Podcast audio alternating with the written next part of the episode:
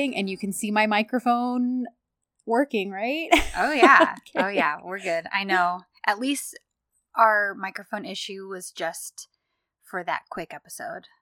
yes. Well, and the it wound up just being it wound up just being um a wire, which is a lot cheaper than buying a brand new microphone. Oh yeah. Especially because not that we have these like super high end ones, but they're not cheap either. So I'm well, like, yeah. but anyways, yeah. So, oh, I wanted to ask you this off mic, but I'll just ask you now. Um, Mhm. did you end up ordering those leggings? no. Oh, you didn't order them yet because I was going to ask you how you Not like yet. them. I know. I I need to get them. I just they're like sitting in my Cart. in my cart, Uh-huh. just waiting. Yeah, there's these. You guys, listen. I mean, I'm sure this is true for a lot of you, but we've pretty much been living in leggings and sweatpants for the better part of a year now. Yeah. And I, I can't if if I go out, I'll put on jeans yeah, or normal pants, and then the second I get home, I'm like, "All right, time to get these off of my body." I, I need my cozy pants I immediately. hate wearing pants now, like real Uh-huh. pants. I mean, It's the not- worst. I mean, I've always loved leggings and sweatpants, don't get me wrong, but I don't think I've ever lived in them as much as I have since Yeah. last March. I've become conditioned to them now. yes. And so Yeah. when I have to put on like real jeans, even if they have stretch in them or anything like that, I'm like counting down until I can come home and take them off. Mhm. And um like yeah. But also I feel like I've just gotten way too comfortable with just being at home all the time too. when I'm like I need to probably get out and go do stuff. Like obviously safely it, you know, like I mean like yeah, getting fresh air and like going for a real walk or like Mhm. that kind of thing because yeah, I've just gotten way too comfortable at home. Like even today I was like, "You know what? I'm going to put a full face of makeup on. I'm not going anywhere. I'm literally just recording with Ashley who could not care any less what I look like." And I'm wearing our podcast sweatshirt and leggings and slippers, but I've got red lipstick on. So There's something about putting on lipstick that just changes your entire outlook on life. I it's I- so true. I'm telling you, like the, if I, especially red lipstick in Yes. particular, yes. if I put on red lipstick, I feel like I'm instantly transformed into a very classy version of myself. yes. And I'm immediately very sophisticated Uh-huh. and I can go to a really fancy bar or like go yes. to, It like to a, I'm ready for a gala. for real. Like I I know because there's I've put on makeup. Like I pretty much every day I'll put on at least like mascara.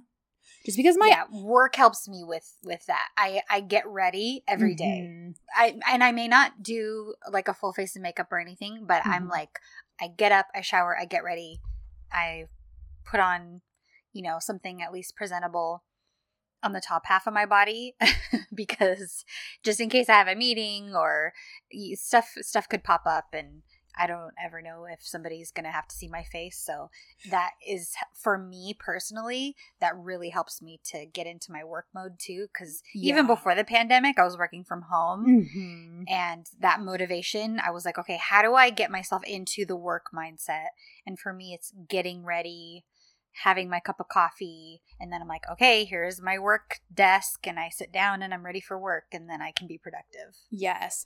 Yeah. So I was like, I'll usually put on mascara just because my eyelashes are so light that Mm. you cannot like you can't see them if I'm not wearing mascara. So I'll usually just throw on some mascara. That way if I have to run out to like the grocery store or something, I at least in my opinion look somewhat presentable. sure Um but today I was like, no, I'm gonna do my makeup. And then I finished and then I was like, you know what? I think I'm gonna put lipstick on. You had you hadn't texted me yet that you were done with your meeting, so I was like, I've got time.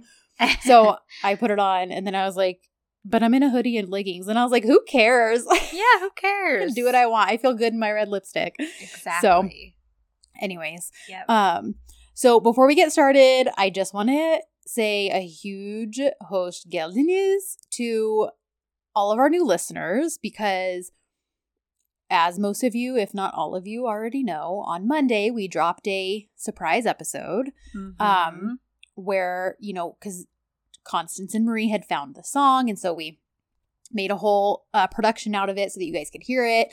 And we gained like almost 500 new followers on Twitter and like 400 on Instagram or something. Guys, that day was absolutely bananas. That was the crazy. Okay, listen, we were fully, we're like, listen, the fandom's gonna go nuts. People are gonna be like so excited that the song is here.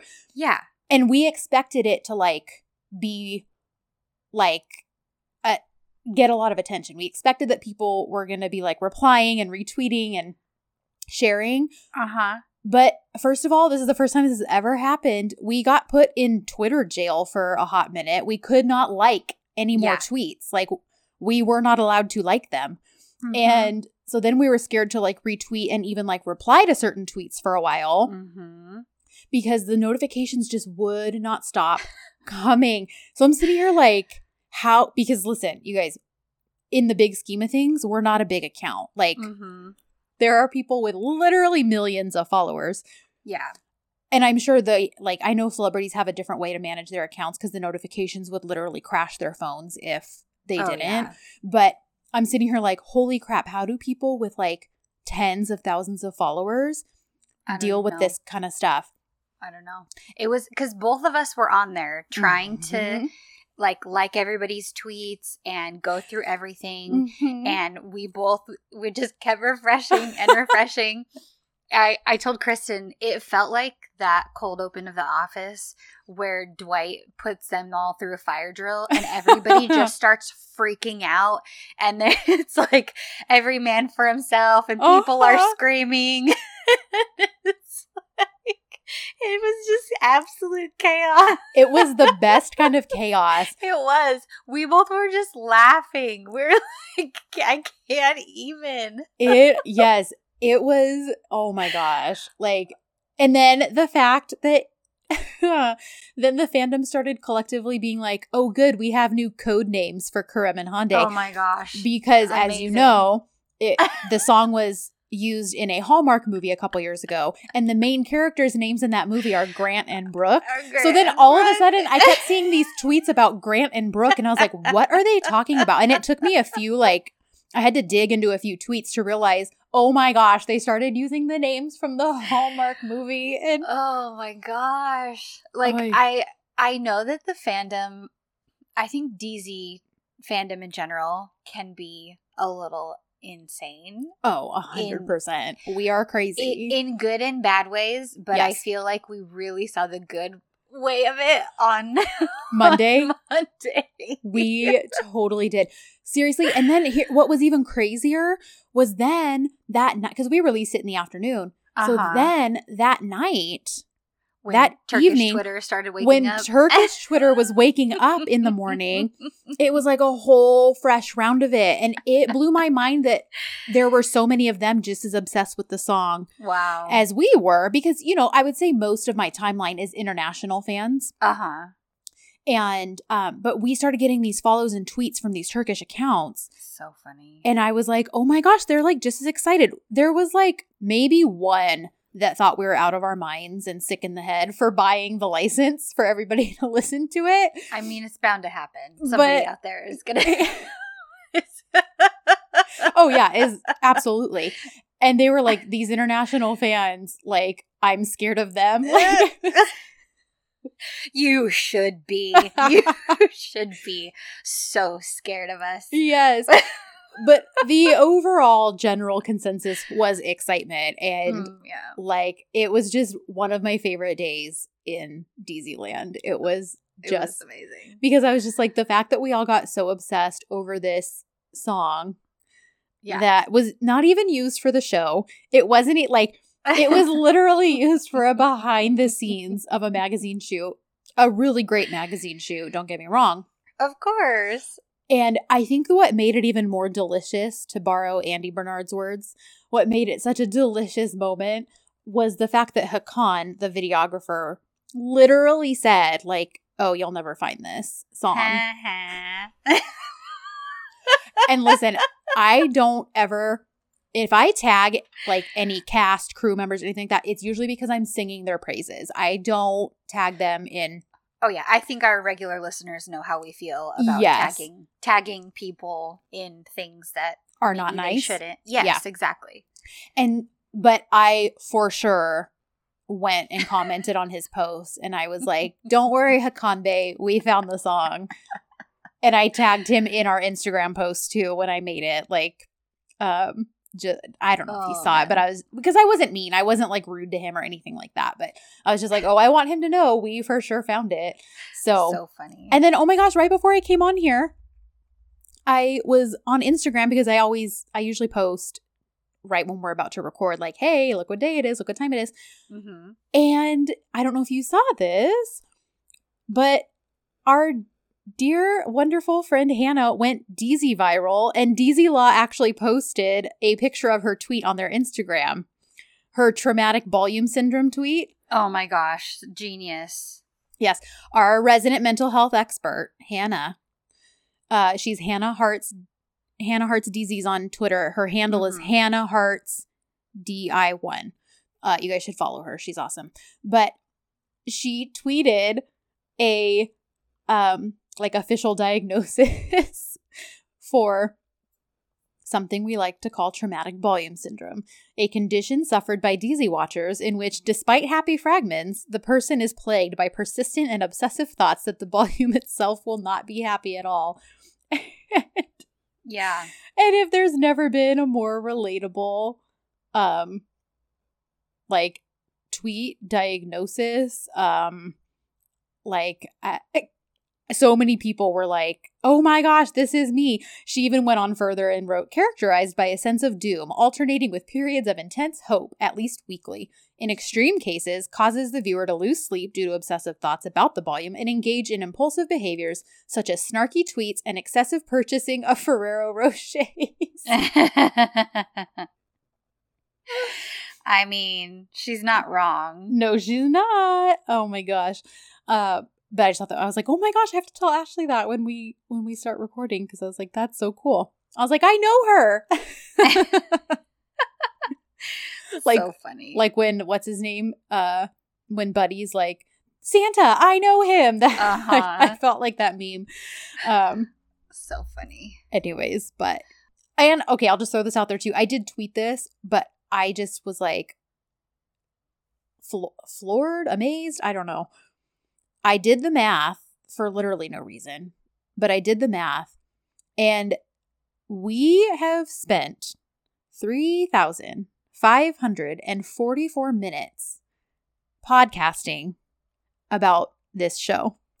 And that's not to count the things we edit out. That's not to count the editing time, tweeting, um, all that kind of stuff. Just the literal episodes of the podcast that we put out. We have Right. Put out 3,544 minutes and counting once this one releases, because that was as of that was as of episode uh 26.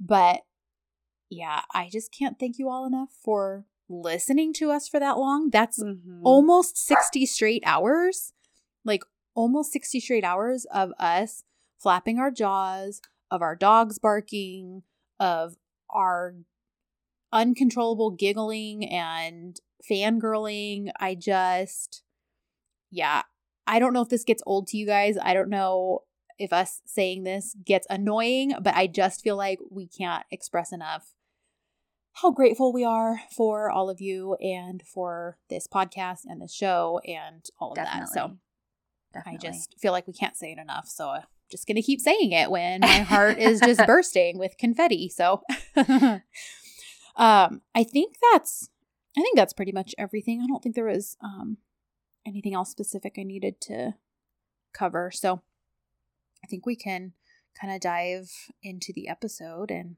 okay. uh, pick up where we left off last week. Yeah, so it's plain proposal. Plain proposal time. So we start back with um Eda surprising Serkan on the plane. Mm-hmm. After two seconds, he's asking about his water, which is very Serkan of him.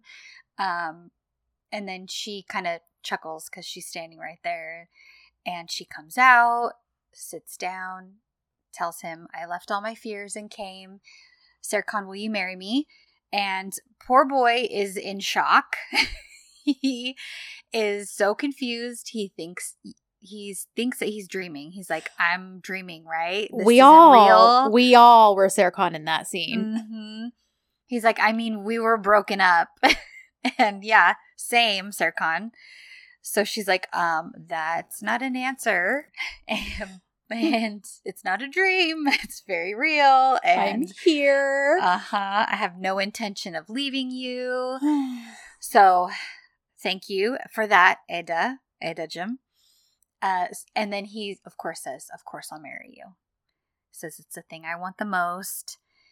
And she, look, okay, no judgments here, but if I had that man staring into my eyes, uh, holding my face, I don't think I would be like, "Hey, the rings." I I think I would be a little more invested uh-huh. in his face being that close oh to my, my face. Gosh, yes. we'll get to the rings eventually. They're going to stay on for the rest of our lives. So exactly. Yeah. But apparently Eda is so preoccupied with wanting to get the rings on that she's she kind of gestures and they end up putting on the rings and then we get a kiss, which is the first of I think three, four on-screen kisses during this episode. Mm-hmm. Which I was like, yeah. holy crap, that's got to be a record for this show at least. Oh yeah, I'm sure it is. So they these new writers are definitely saying Artık who. Yeah. yeah. But anyway, so they're engaged. Um we make a quick switch over to grandma because she obviously knows that she's still got to worry about Eda and she's saying that she thinks she's one step ahead of her, mm-hmm. but she is hoping that Ada doesn't do what she thinks she's going to do. Right. Well, and yeah, which, you know, I get for grandma's sake in her villainy, but mm-hmm. um so then we are back onto the plane. Mm-hmm. And we have these like inaudible whispers and mm-hmm. mentions of you know, um, barely leaving the hotel room, staying in Paris for a few months. Mm-hmm. Um, well, rom- she does tell him, she finally tells him about grandma's schemes and that that's why she broke up with him. Yes. So that was good. Yes. I was like, okay, thank you for getting that out. I know. Well, and then even him, I loved how he's like, oh, well, her face then, if she could just see us now, huh? Mm-hmm. Like, he's not worried about it. His biggest and main concern has always been, since grandma entered the picture, is as long as we're together, it doesn't matter. Yep. Um, and he's maintaining that. So, you know, they make their plans for what they're going to do in Paris. And I can only imagine the scandalous things he was whispering in his ear uh or, or in her in her ear i'm sorry mm-hmm. rude rude that we couldn't hear that but uh, whatever mm-hmm. That's okay there's a few people that have captioned those scenes oh on i'm twitter, sure they so have if you if you want some ideas of what was being said just scroll twitter guys um so you know they're just having this very sweet intense moment and i love it because he's like i first thing i want to do is climb on the eiffel tower and shout our love. Mm-hmm. And she's like, mm-hmm. I can do the same thing. And then he says, and then I'm going to make you the most romantic proposal in the world.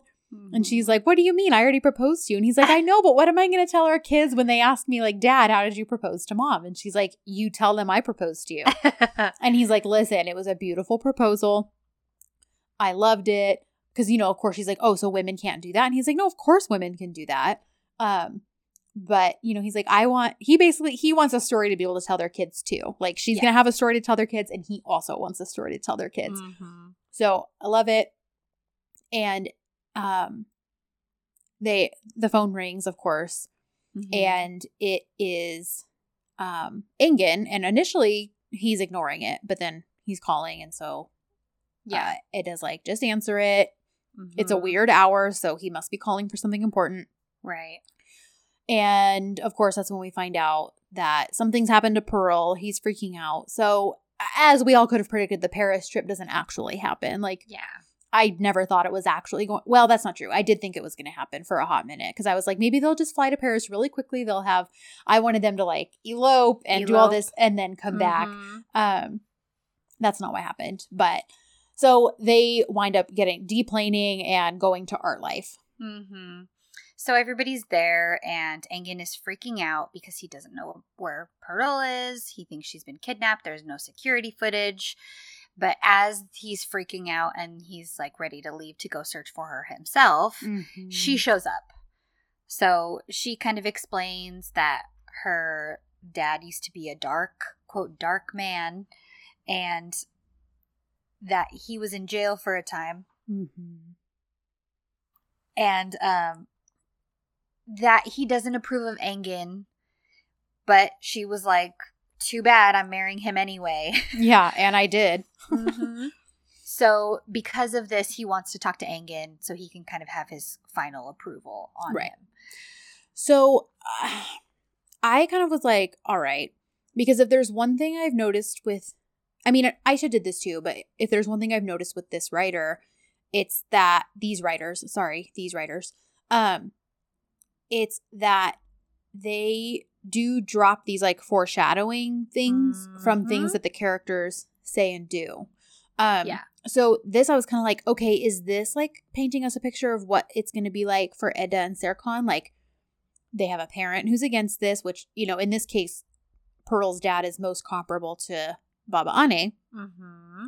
Um, you know, but look how everything worked out fine for us. We're married. We're this like because I I stood up and I did what I wanted, like what I knew what was best for me. Hmm. So I was kind of like, okay, is this like a parallel foreshadowing for Eda and Serkan? Like, listen, as long as you guys stick with this, as long as you stick together, it's going to be fine. And even the way they were kind of exchanging looks as she was telling the story, I sort of felt Mhm. like they were both realizing that too. Like, okay, we are doing the right thing because Engin and Pearl are together and married, despite the fact that her dad maybe doesn't love the idea of it right now. That doesn't change the fact that they're married and together. Hmm. Um, so I was kind of like, I felt like that was serving as further confirmation for Eda at least. Like, okay, I did the right thing by going to him. I did the right thing by letting go of my fears and just like telling him everything. And now we're a united front. Yeah, I mean, I would be happy with that if that was that type of foreshadowing. Mm-hmm. Your your thought on foreshadowing was very different than mine. My foreshadowing that I've noticed with these writers is that it's all very in, in the immediate sense with Mm-hmm. the current uh volume because like th- for example, last one we had foreshadowing about the proposal and Mhm. this one we have huge huge big flashing red lights about foreshadowing with the kidnapping yes. so that's more the track that i saw with foreshadowing so i like yours a lot better well, when we, I, and I know which scene you're specifically referring to about the foreshadowing for the kidnapping. well even And I totally agree with that, they even continue to use the word kidnap, Kidnap, throughout yes. the entire episode Well, yeah, because even with Peril, she wasn't quote technically kidnapped. Right. She, did somewhat. I mean, she went willingly. I mean, yeah, they Yeah. kind of surrounded her, but it's her dad's people. Like she was like, "Fine, let's go." But yeah, they still referred to it as a kidnapping. well and then Ferit tells Duran he's going to kidnap her Yes. So we're, you hear the word kidnap probably six times yeah, throughout the course of the episode. that's so true. And then with the other big glaring clues. So it's just I'm like, all right, that I that's more what I was tracking. yeah, yeah, yeah. No, you're no, you're right. You're right. You're totally right. that's why the fragment, the third fragment makes me scared out of my mind. But Yeah, we'll talk about that We'll- when we get yes, to it. we'll talk about all three of those fragments at the end. Um, so basically, um, they wind up. Serkan's like bursting at the seams. Okay, Yeah. He's like, should So- we tell him? yeah. So once everything's kind of settled, you know, on what's going to happen next regarding Pearl's dad, Serkan's looking at Ida like, okay, should we tell them? And she's like, is now really the time? Uh. Like, and he basically is like, yes, tell them. And she's like, then you tell them. And he's like, Eda and I made a decision too. And they're like, okay, you did. And then, of course, they show their hands. And then it's like, we're getting married. And everyone cheers and erupts in excitement and all of that. So um, I do love that. And so we, these next scenes flip flop back and forth, but we can just Mhm. kind of condense them. So our next scene is at the uh, household. Ayfer essentially hypnotizes Melo into spilling Yeah. the beans. She made her some halva Mm-hmm. and has her eating it slowly and does her typical Ayfer, you know, hypnotic Mhm. thing. So she spills about, you know, Eda's not coming tonight. She's in Paris. She went on a plane to propose to my enişte, yada, yada, yada. And then when she snaps out of it, of course, she's like, What is wrong with you, woman? Like, Yeah. nobody trusts me anymore because you've given me a reputation with your nefarious ways of hypnotizing me and, you know, um, so that's basically what happens. Ayfer then calls Aydan and is like, We have a major problem. Get over here. So Mhm. while that's happening, So Um, while that's happening, no, you're fine. Um, my my dog is like moving around, so I'm a little distracted by her. um, so while that's happening, um, Edser tells Grandma what happened and that they're engaged. Of course, she is not happy no, with the situation. But this, not. Zuzu's had a lot of opinions on the last few episodes lately. Meanwhile, Jack is just like curled up on my papasan chair, my reading chair, and like looks bored out of his mind. I haven't Um, figured out the best place for her. If she's in here with me, she'll bark. If she's out in the living room, she'll, She'll bark. bark. There's just no winning with this situation. Well, if Jason Oh, gets home good while we're in the middle of recording, y'all will hear Jack going crazy. So, Mhm. um, anyways, uh, yeah, So but this they're deciding who to tell next, right? Um, yeah. Well, yeah, they kind of just have a quick. Eda thinks they should have waited, but Serkan's like, "I told you, I just want to shout my love for you for the, to the world." Mhm. And look how happy everybody was. So then they kind of decide, okay, the next the next person we need to tell, the first person we need to tell, and they don't say who it is, but she calls grandma and Yeah. they end up meeting with her. Yes. So, of course, they share this happy news with her, who, you know, she's not thrilled about. And even Serkan's like, Uh-huh. listen, we didn't expect you to jump for joy, but you can at least politely congratulate us. Yeah, because she's like, I was afraid you were gonna do this. And I'm like, oh, brother. So, you know, uh, honestly, I, I mean, I, I feel like I've said this a million times. Her her villain line that she's walking is just so thin right. that I'm like, you know, whatever. But at this point, like, I'm just gonna set that aside and she is what she is. Um, you know, she basically is like, I told you not to do this, and I love it because Serkan grabs her hand, grabs Eda's Mhm. hand to show that they are a united front.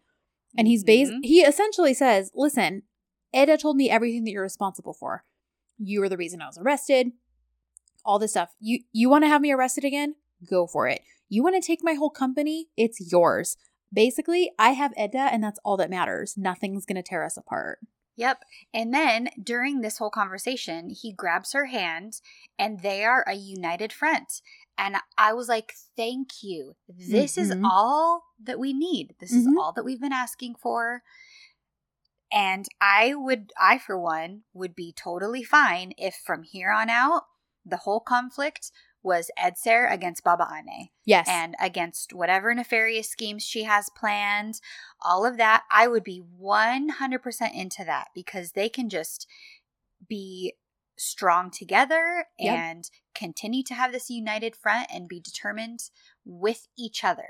right. Well, and there's so many routes you could take. I mean, you could So take the many. whole Baba Ane takes everything from them Mm-hmm. and they have to start fresh. And because number one, that's a good way to hit the reset button when you need it. Yep. Number two, I'm sorry, Aydan shits creaking it like Hilarious. hilarious. That Yeah. comedy writes itself. Uh-huh. Like, okay. Absolutely. Um, so like I would totally be down for that. Yep. And, you know, Serkan's a smart businessman. He built Art Life from the ground up without his dad's help. So he could do it again. Um, and this time, you know, he and Eda could build a company together where they're equal shareholders. You know what I mean? Idon or can, it could be just a landscaping business that's all focused on her. yes. It's uh-huh. there's so much that they could do with this. yes. So, So- anyways, I was like, well, it, if this is also foreshadowing, Serkan saying take it all, I'm here for that. I would totally be here for that. Um, Well, and Eda even offers, she's like, if you don't stand between us, then we actually have a chance at being a family. Yes. So And- she's not going to keep grandma out of her life. Mhm. So grandma should be thankful just for that. But what does grandma do? She literally Ugh. gets up and walks out of the room. And I'm sitting here like, okay, you make no sense because especially later at the um uh isteme, if I'm saying that correctly, she's like Ed is the light of my life and blah blah blah and I'm like no, she's not. Yeah, you Like, don't act like it, lady. No, because if right now, if truly your goal was to rebuild your relationship, you would take what she said and you would go with it right now. Like, and I and I get that she has to, you know, we need roadblocks, we need villains, but we've still got Balca, we've still got the prince. Like, we can Mhm. actually give Grandma a redemption arc here and still have To- two totally could. two other, um, you know, Edser uh roadblocks, whatever you want to call them, to work against. Mhm. So, anyways, but I also love when she um when she leaves. Does this happen right now? Yes, because then they're When they just have a little conversation. yes, they're deciding who to tell next, and Serkan wants to tell Aydan because he's like she'll be jumping for joy. Like let's get some motivation Mm. first, basically, and then go tell your aunt. But Yes. Eda's like, no, let's just go tell my aunt. I think we need to tell her first. Blah blah blah Mm-hmm. and um and as they're he winds up agreeing but i love that he's like she did that on purpose didn't she because they look where Semiha's was sitting The chair. the Yes. chairs like and i think what i love even more about that is that that was Kerem's specific thing for Serkan like yes. he made that part of his character because one of his teachers used to be very meticulous about that. And so I just I think it's great that it's something we all started to notice even before it became a more obvious thing. Like Yeah. um it was something we all noticed like is that a Serkan thing or is that a Kerem thing? Because look how he is with those chairs. But it's but for a while during the show, it wasn't really acknowledged. It just happened. So you're like, is that just him because he can't handle not having chairs pushed in and that's the Kerem mm-hmm. coming out? Or is that actually supposed to be a Serkan thing? And then we learn it is a Serkan thing, but it's something Kerem infused into him. So, I, anyways, love it. I love it. So, Aydan and Ayfer are just spitting inful- insults at each other. I wrote Ayfer's- middle school bickering. Yeah, Ayfer says Bolat family, which is so cute. I, I love how Aydan too is like, oh, she speaks English. yeah, so that was great. Uh Melo's trying to calm everybody down. It's it's pretty funny because Melo and Seyfi are just kind of like you know watching back and forth. Their their heads are getting whiplash as these two right. hurl insults at each other. Um, and she basically, Melo's trying to calm everybody down, but she's like, they've had it off an- anyway. And then, of course, that sparks more freaking out because they're like, what do you mean by had it off? Yes. So- well, and I love that she actually says they probably went to the um to the uh embassy and just got married. And I Yeah. was like, see, even Melo wished the same thing that I did. Just like a quick, like, let's just get this over with and be married. Honestly, make it legal, guys. Uh-huh. So, uh, Edser walks in at this point as Mhm. Melo's trying to calm everybody down, and um, they end up telling Ayfer because Ayfer's like, "See, look at them; they're broken up." And, And Aydan's like. Oh, do the do these people look broken up to you? But- so funny. yeah. So they explain, yes, they did break up, but it was all because, uh, you know.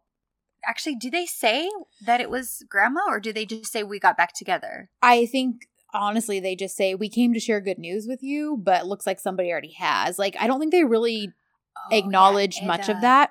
Eda says that, and she stares at Melo. Yeah. And of course Melo's like, listen, she hypnotized me. I'm sorry. And you know, I Ayfer's like, Mhm. shush. Um, or Mhm. Sus. But Yeah. yeah. So uh, they wind up telling everyone. I do want to say I love that because I think this happens before Edser walks in. Um, is that when I was watching live, I was disappointed in Aydan because I was like, you freaking Mm. love Eda. Like, what is this? Well, with subs, it helps because she makes it very clear. I would be over the moon if this were any Mhm. other time, But I'm very concerned where Semiha is Yeah. involved because look what she's already done. So I was like, okay, her Yeah. reservations at this point had only to do with Semiha and not Yep. anything to do with um Ed, Ed Eda. You know, Herself. break yeah without Yeah. you know because even Eda's like, I think she's kind of mad at me right now because I've been breaking your heart, and I'm like, yeah, Mhm. we all were Aydan in that sense, but for real but yeah no i i appreciated that too and that makes a lot more sense for Aydan as a character after everything she and Eda have been through so Mhm. um i i didn't mind that i Yeah. still i don't understand her and she's getting on my nerves Listen, I know we've probably been saying this for the last like three or four or five, ten episodes. I don't know, but nothing. Ab- I need them to recalibrate her, and i'm seems. hoping this is the beginning of her being recalibrated And say, and by the end of the episode, I sort. sorry, Sorry. guys, my kit. Um, s by the end of the episode, I feel like we are getting a little smidgen hint of that just by the way she is acting at henna night and stuff. yeah But like a sensible person yeah, who loves her niece yeah, and trusts her adult niece's judgment. So, uh, yeah, I need that recalibration to continue because she has become so unlikable. She has become so whiny, and I just really haven't been able to stand her for a little while now. And it's frustrating because it was like, you know what? I understand. I understood her hesitation and her like, oh hell no, when she found out it was a contract engagement and that it was all for show. And all the stuff that, you know, Eda had been through just for the sake of a fake engagement. And like, you know, even though Eda agreed to it too, um, you know, I could see her being like, no, stay away from that family. But then the second, the second that Eda in whatever episode it was, 13, was like, listen, we love each other. And yeah, this might have started out fake, but we fell in love as we got to know each other. And I need you Mhm. to be supportive. All this crap needed to stop right then. And if Mhm. that wasn't enough, the fact that, I will say this until I'm blue in the face, the fact that she and her mother are on the same side of this argument should be a huge, huge red flag to her. Like, I should not be in agreement with my mother about anything because my mother is an evil psychopath. Like, so, Well, and I, I think that Eda really kind of capitalized on that in later on in the episode, and I'm hoping that that was the final straw because to finally get that switch flipped in her mind. Mhm. because it's that whole thing to me is just I, like it's almost I don't know if it's if I would say it's out of character, but it's just so illogical Mhm. her really bearing down on this anti Serkan situation. Yep. I understand her being upset that Eda was hurt and all this stuff, and she wants her to keep doing school, which is totally fine, very Right. logical. I'm with her on that. Absolutely. But history is not in her favor as far as these things, as far as Serkan preventing this stuff No. and the fact that yes she like i feel like she would notice that way Yeah. quicker Mm-hmm. than she has Yeah. and to realize that she is on the same side as her mother Right. and that that is a huge problem Mhm. and that she needs to deal with so Mhm. I, i'm hopeful that finally after this episode she's finally team Serkan but who knows what the next episode will bring I know. And who would have thunk in the first like few episodes where we were like, Ayfer is like not Oh your typical gosh, DZ mom. Look at her letting her niece be independent, even though she crazily got engaged to this man she's known for a day. mm-hmm. And then we're like, Aydan, ugh, she hates Eda. She's a snob. She's this. And like, Aydan is like my, you know, all my hope and faith is in Aydan. Like, Yep. um anymore. So anyhow um so the the bickering continues. I said as usual which we just elaborated on majorly Ayfer is the poop in the punch bowl. That's what i called her. Oh my gosh. Um and i felt like it fit very well. So Edser just kind of is like all right let this chaos continue. And Serkan's like let's go. And they sneak out. Seriously good for them. Mhm. i was like go you guys run away from the madness Amen. Well, yeah, so they're walking. And props to Hande because if you watch closely enough, you will notice she loses her footing. Like her heel catches on something on the asphalt and Oh. her ankle almost bends inwards, but she Mhm. corrects it and just stays in character that whole time. Oh, good for her. Uh huh. So, Wow. anyways, I was like, dang, girl. Yeah. So, So Serkan takes Eda to a COVID times piano bar uh, because there's no one else there. And Uh-huh. there's a guy playing piano. It's all smoky. And uh, there's there it's just the two of them. It's all candlelit and dark and romantic. And then the lights go out and Serkan disappears. And then Mhm. suddenly he's there at the piano playing. And I during, during the live watch, I I have- Ashley, Ashley was the poop in the punch bowl, you I guys. was a pooping. But both sides of my mind were warring with each other. Uh-huh. My romantic side was like, this is really cute. And then my logical side, that actually has knowledge of the piano because I play the piano, was like, he's not playing that song. Which, you know, was interesting because I'm like, Kerem does play the piano on set all Well, the time. Here's the thing. He he very well may have played that piece and they recorded it and put it over. I'm not discounting that it's possible for Kerem himself to play that piece. Yeah, yeah. I'm saying in that scene, what his fingers were doing does Was not. not. match with what was playing. And I mean, it it could have been it there the first little portion where they show him, I was like, okay, he might be playing that. But I'm I'm assuming, you know, he's not looking down, he's looking at her. Right. Unless well, he had it fully, fully, fully memorized. I was going to say, and I think he only learned piano in quarantine. Like that was one of the, so he might not even be that advanced where, because here's the thing, it sounds like one thing when he's first starting, like you said, so maybe he was actually playing that. But Uh-huh.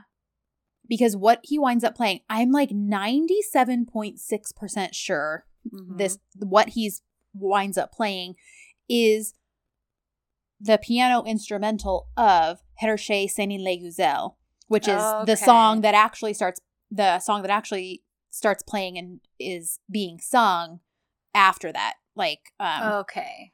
and so I think he's it's not from the beginning. I want to say it's like the music starts partway through the song on the piano. So people were like, What's he playing? What's he playing? And I'm like, I, I'm pretty sure it's piano.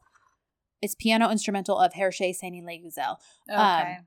It, it sounds so similar. And I almost texted you yesterday to ask you, okay, start the song at this point and listen to him playing the piano because I feel like you'd be able to mm-hmm. ID that far better than I could because I was I feel like sometimes I'm not musically inclined, so I feel like if I'm playing a song on Spotify and then I'm also listening to this piano version, I'm gonna wind up just hearing like, oh yeah, those sound the same. Like eventually, I'm just gonna think to myself, those sound the same. right. I'm almost positive it's the chorus. Um. Hmm. Anyways, I, yeah. I I've just gotten so many messages of people asking that that I'm like, I'm gonna Oh, wait till the po- podcast and address it because I'm I'm pretty sure it's just a piano instrumental of that song. I'll have to listen to that and see if I can if I can s- tell Yeah. anything. it's on our yeah. playlist, the actual song, and then Yeah. see if you can tell that. Just because I'm curious now if I'm right, but Yeah, yeah. They'll, now I'm curious because I didn't recognize it um, just out of just myself.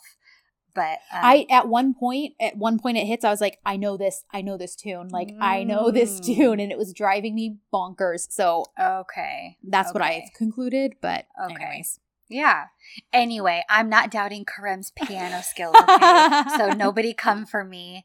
I'm just don't saying come for Ashley. that don't his fingers were going to the low registers while the song was going to the high registers. and I was like, dang it, logical brain, stop paying attention. Love it. but anyway, it's very cute. He's playing for her and staring at her. Um, which also that takes some skill to not look at what you're playing and just be able to play perfectly for any any um instrument. Mhm. So props to people who can do that. Um and but then he, you know, she's she comes up and she's sitting right in front of him and she's like, "Did Serkan Bolat play the piano for me? It's just like a dream." And he says, "Serkan Serkan Bolat would do anything for you." "Oh, I mean, I we already knew this. We've of known this. We've known this since before he knew this. But uh huh. uh huh. But to have him say it, Mm-hmm. yes, he's like, ever since I met you, everything I knew as true turned out to be wrong. I've done everything I said I wouldn't. You've shown me different horizons. You've turned my life upside down. And for years, I searched for the stars in the sky. But when you entered my life, I realized that star I was looking for was right before me. And then, and then the stars literally shone in her eyes as she's looking at him as he's saying that. Mhm. Like, okay, I took a. There is a photo of her looking at him on the internet. It's like a, it's a still from this scene, uh huh. but I think it's one of the HD photos that like they used for the episode summary. Okay. It is so perfectly taken because when you zoom in on her eyes, you see his face reflecting.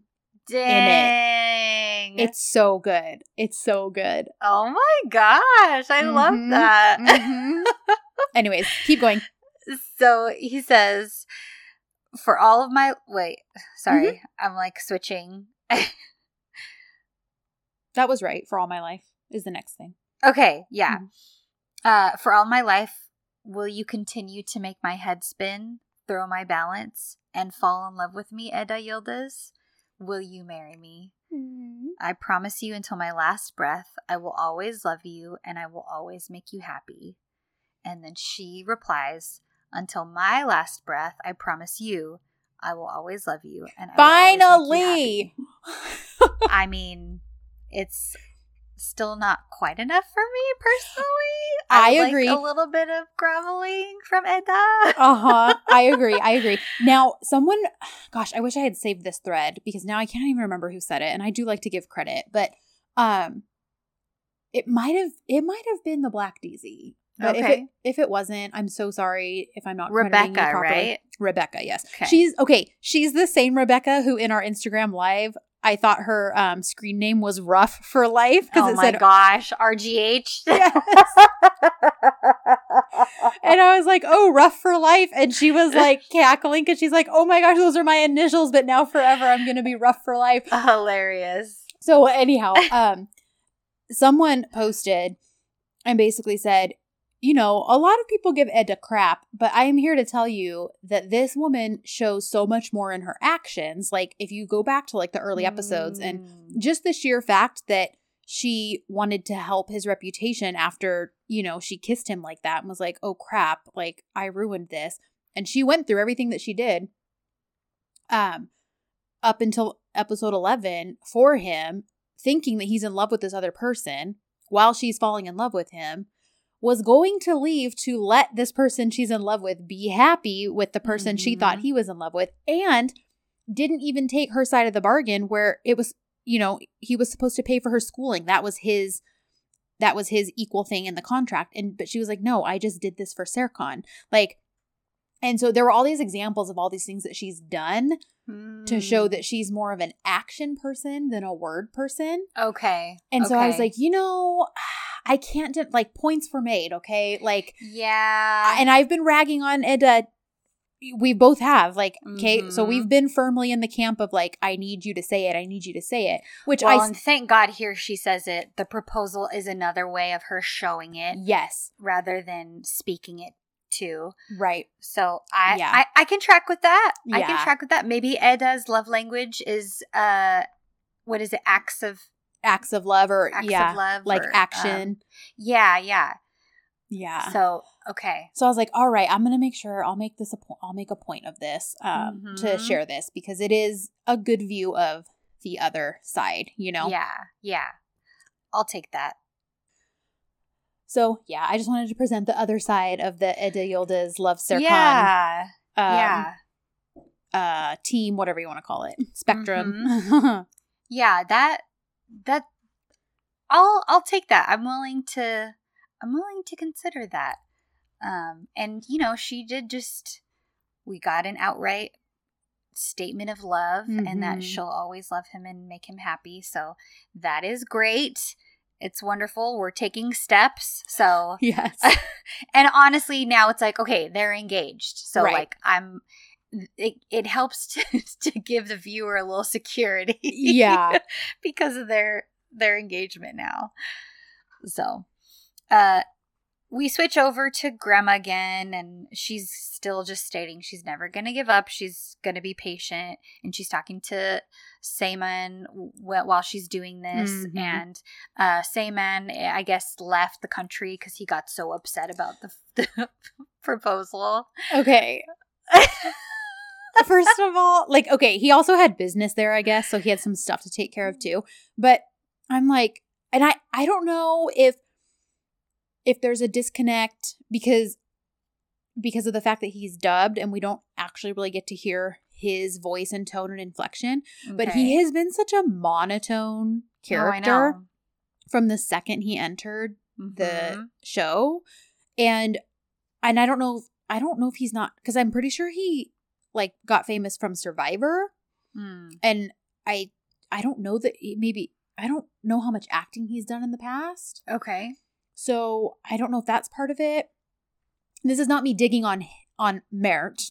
Right, this right. Is, um, you're you're talking about the character specifically. Yeah. So uh, I don't. I just was like, I he he wasn't. I don't think what these writers or production wanted him to be. Mm. Like they don't have him really spend a whole lot of time with Eda. Mm-hmm. Uh, but yet he's like so upset and hurt by the fact that she's engaged. Um, and, and I mean, apparently so taken with her when they've had all of two conversations. Yeah. It's, it's just a little confusing. And I do think you're onto something with the fact that he's dubbed, feeling a little bit of a disconnect with the character. Yep. Because Be- I, I I feel like again, I'm not an industry professional because I know shows get dubbed for other countries. Like Central mm-hmm. is dubbed in Spain, okay, right. or, or, it's Love in the Air over there. But right, so, some for some reason I picture the dub act dubbing actors are all in a studio together saying this stuff, so they have each other to like bounce right. off of. Whereas he's the only dubbed character, so this whoever's dubbing him is not in the scene with them. Right. So he's not reacting off of Kerem's body language or Eda's looks or right anything like that. Well, and he's this brand new character, so it's not like and he's brand new. So because mm-hmm. so because I think what I'm thinking, what immediately comes to my mind is Sanem's inner voice, mm-hmm. and Demet was the one doing all of that, but she also already knew who Sanem was, mm-hmm. and she had an idea of what her inner voice was going to be as far as a character. So mm-hmm. that felt like a character. It felt different, and mm-hmm. this you know, we don't really know anything about Prince Saman, and suddenly he's here, and he's obsessed with Eda because she looks, she like, looks his like, his dead, dead wife. wife. Mm, yeah, it, yeah. At, at this point in the live watch, again, because you know you don't have all the context, mm-hmm. I was like, "Oh, he's so upset that he just went back to his country." I was like, bravo they listened to us and they were like we're just gonna pretend this dead wife thing never happened. Sorry about that. Like and i've said several times this is the one plot hole i will happily embrace and uh-huh. pretend never existed. So i thought that's what this was when it was like oh he's upset and went back to his own country. Like oh yeah they realized how stupid that was. And then i realized obviously the by the said end of- actually uh i was very very wrong. Very very wrong yeah. So uh-huh. So Sperm Prince has business in the UAE and mm-hmm. that's where he is for I'm guessing the foreseeable future. Yeah. Um I think so any- for now she's changing strategy. Grandma's changing strategies. Yeah. So back home with Ayfer, she is asking about school. Now, mm-hmm. okay, under normal circumstances, I'd be like, Yes. Mm-hmm. Make sure she mm-hmm. finishes school. Yes. You know, ask whether she's going to regret things if she doesn't do them. Because personally, I'm a big proponent of higher education. Sure. And I think sometimes it happens where maybe you people you get distracted with a situation or a relationship or something and then you don't end up finishing your education mm-hmm. and then it's a lot harder to go back and finish it so right the education loving side of me is like, all right, Ayfer, you're making, you're asking some good questions, but if we think back to the rest of this entire series, Mhm. there is literally no indication of this happening with Eda. No. So No. it's stupid that she's asking this. well, and the it is because even when the whole engagement contract came to light, it was be the whole reason Eda did it was initially to be able to finish her education. Yep. Like, and then, you know, FA comes along and then makes a way possible for her to finish her education. Yep. She's going to school at night, like all this stuff. So yeah, this Mhm. and Serkan was gonna give her a freaking scholarship. Yeah, this man has done nothing to indicate that he does not want her to finish school. He has done nothing but tell Ayfer, basically, like, if it's the last thing I do, I will make sure your daughter finish or your niece finishes school. Mhm. Like, he said Yep. that several episodes. I mean, he said that before they were even in a relationship Yep. at the end of, I want to say like episode three when she faints into his arms or something. Um, Yep. or at some point she faints when Ayfer shows up during their fake engagement Yeah. and I don't remember exactly what episode it was now, but you know, he he makes it very clear like I will make sure that I think it's episode 12. I will I- make sure that you're when they're in the office, huh? Yes. Yes. And yeah, and he's like I'm going to make sure that she finishes school. Like it- And not only does he support that, and he's telling her, but he's showing it in different ways, and he's Mhm. giving her opportunities to have experience, to have job experience with her future career. And Mhm. so Ayfer is just not Mhm. logical and doesn't have any idea what she's talking about. And Eda reassures her. Mhm. Yeah, because and then ugh, yeah, because she's like, Hala, don't you want me to be happy? And she's like, Mhm. Eda, more than anything, I want your happiness. You know that, right? And I'm like, okay, but actions speak louder than words here, Auntie. Yep. And I love it because she says, but, and then this is where I'm like, go, Eda, because she says, there is no but. No more. There's no place for butts between me and Serkan. That sounds so. Except for his butt.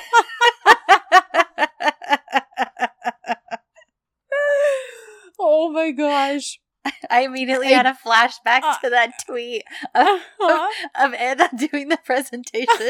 and it's Circa climbing the hill. Oh my gosh. Man, I just ruined a really good like moment. very like serious very- moment. where I was like, yes, Eda, but then Serkan's butt because because Serkan's butt because Kerem's butt. Um, so I just love it though, where she's just like, no, no more. However, no more this. Like, and of course, then Ayfer's like, what if you regret it one day? What will you do if one day you regret the things you couldn't do today? And I love this because she doesn't say like, oh, I won't regret it or I won't this. What she says is, that's why I'm with Serkan because with Mhm. him, I can still do all of those things. Yep. Like he's not preventing me from doing any of those things. no, he's he is supportive of me doing all of these things. So she says, So you're going to do them? And she says, Yes, my profession is very important to me. Which, and like, yeah, we've known that from the get go. This is Yeah. not brand new information, either. So then, you know, she says, um, Okay, Eda. And she says, um, I'm going to tell you to think about it, but you seem very determined. And then she basically is like, now I'll think about it, but I'm not giving you an answer yet. And I'm just like, Mhm.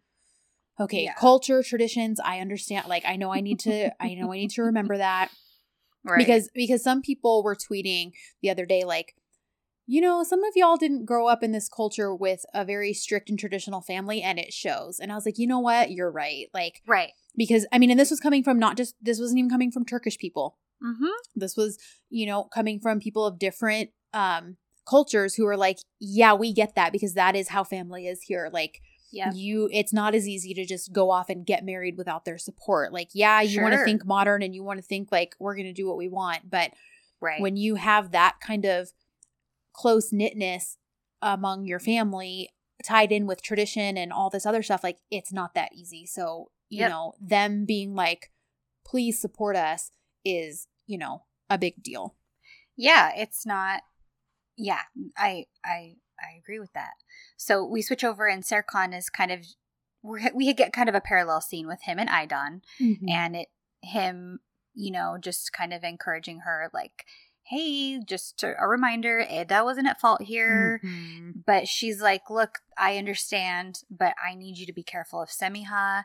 She Right. is dangerous. She could attack you at any time. Like, we don't Mhm. know what she's capable of.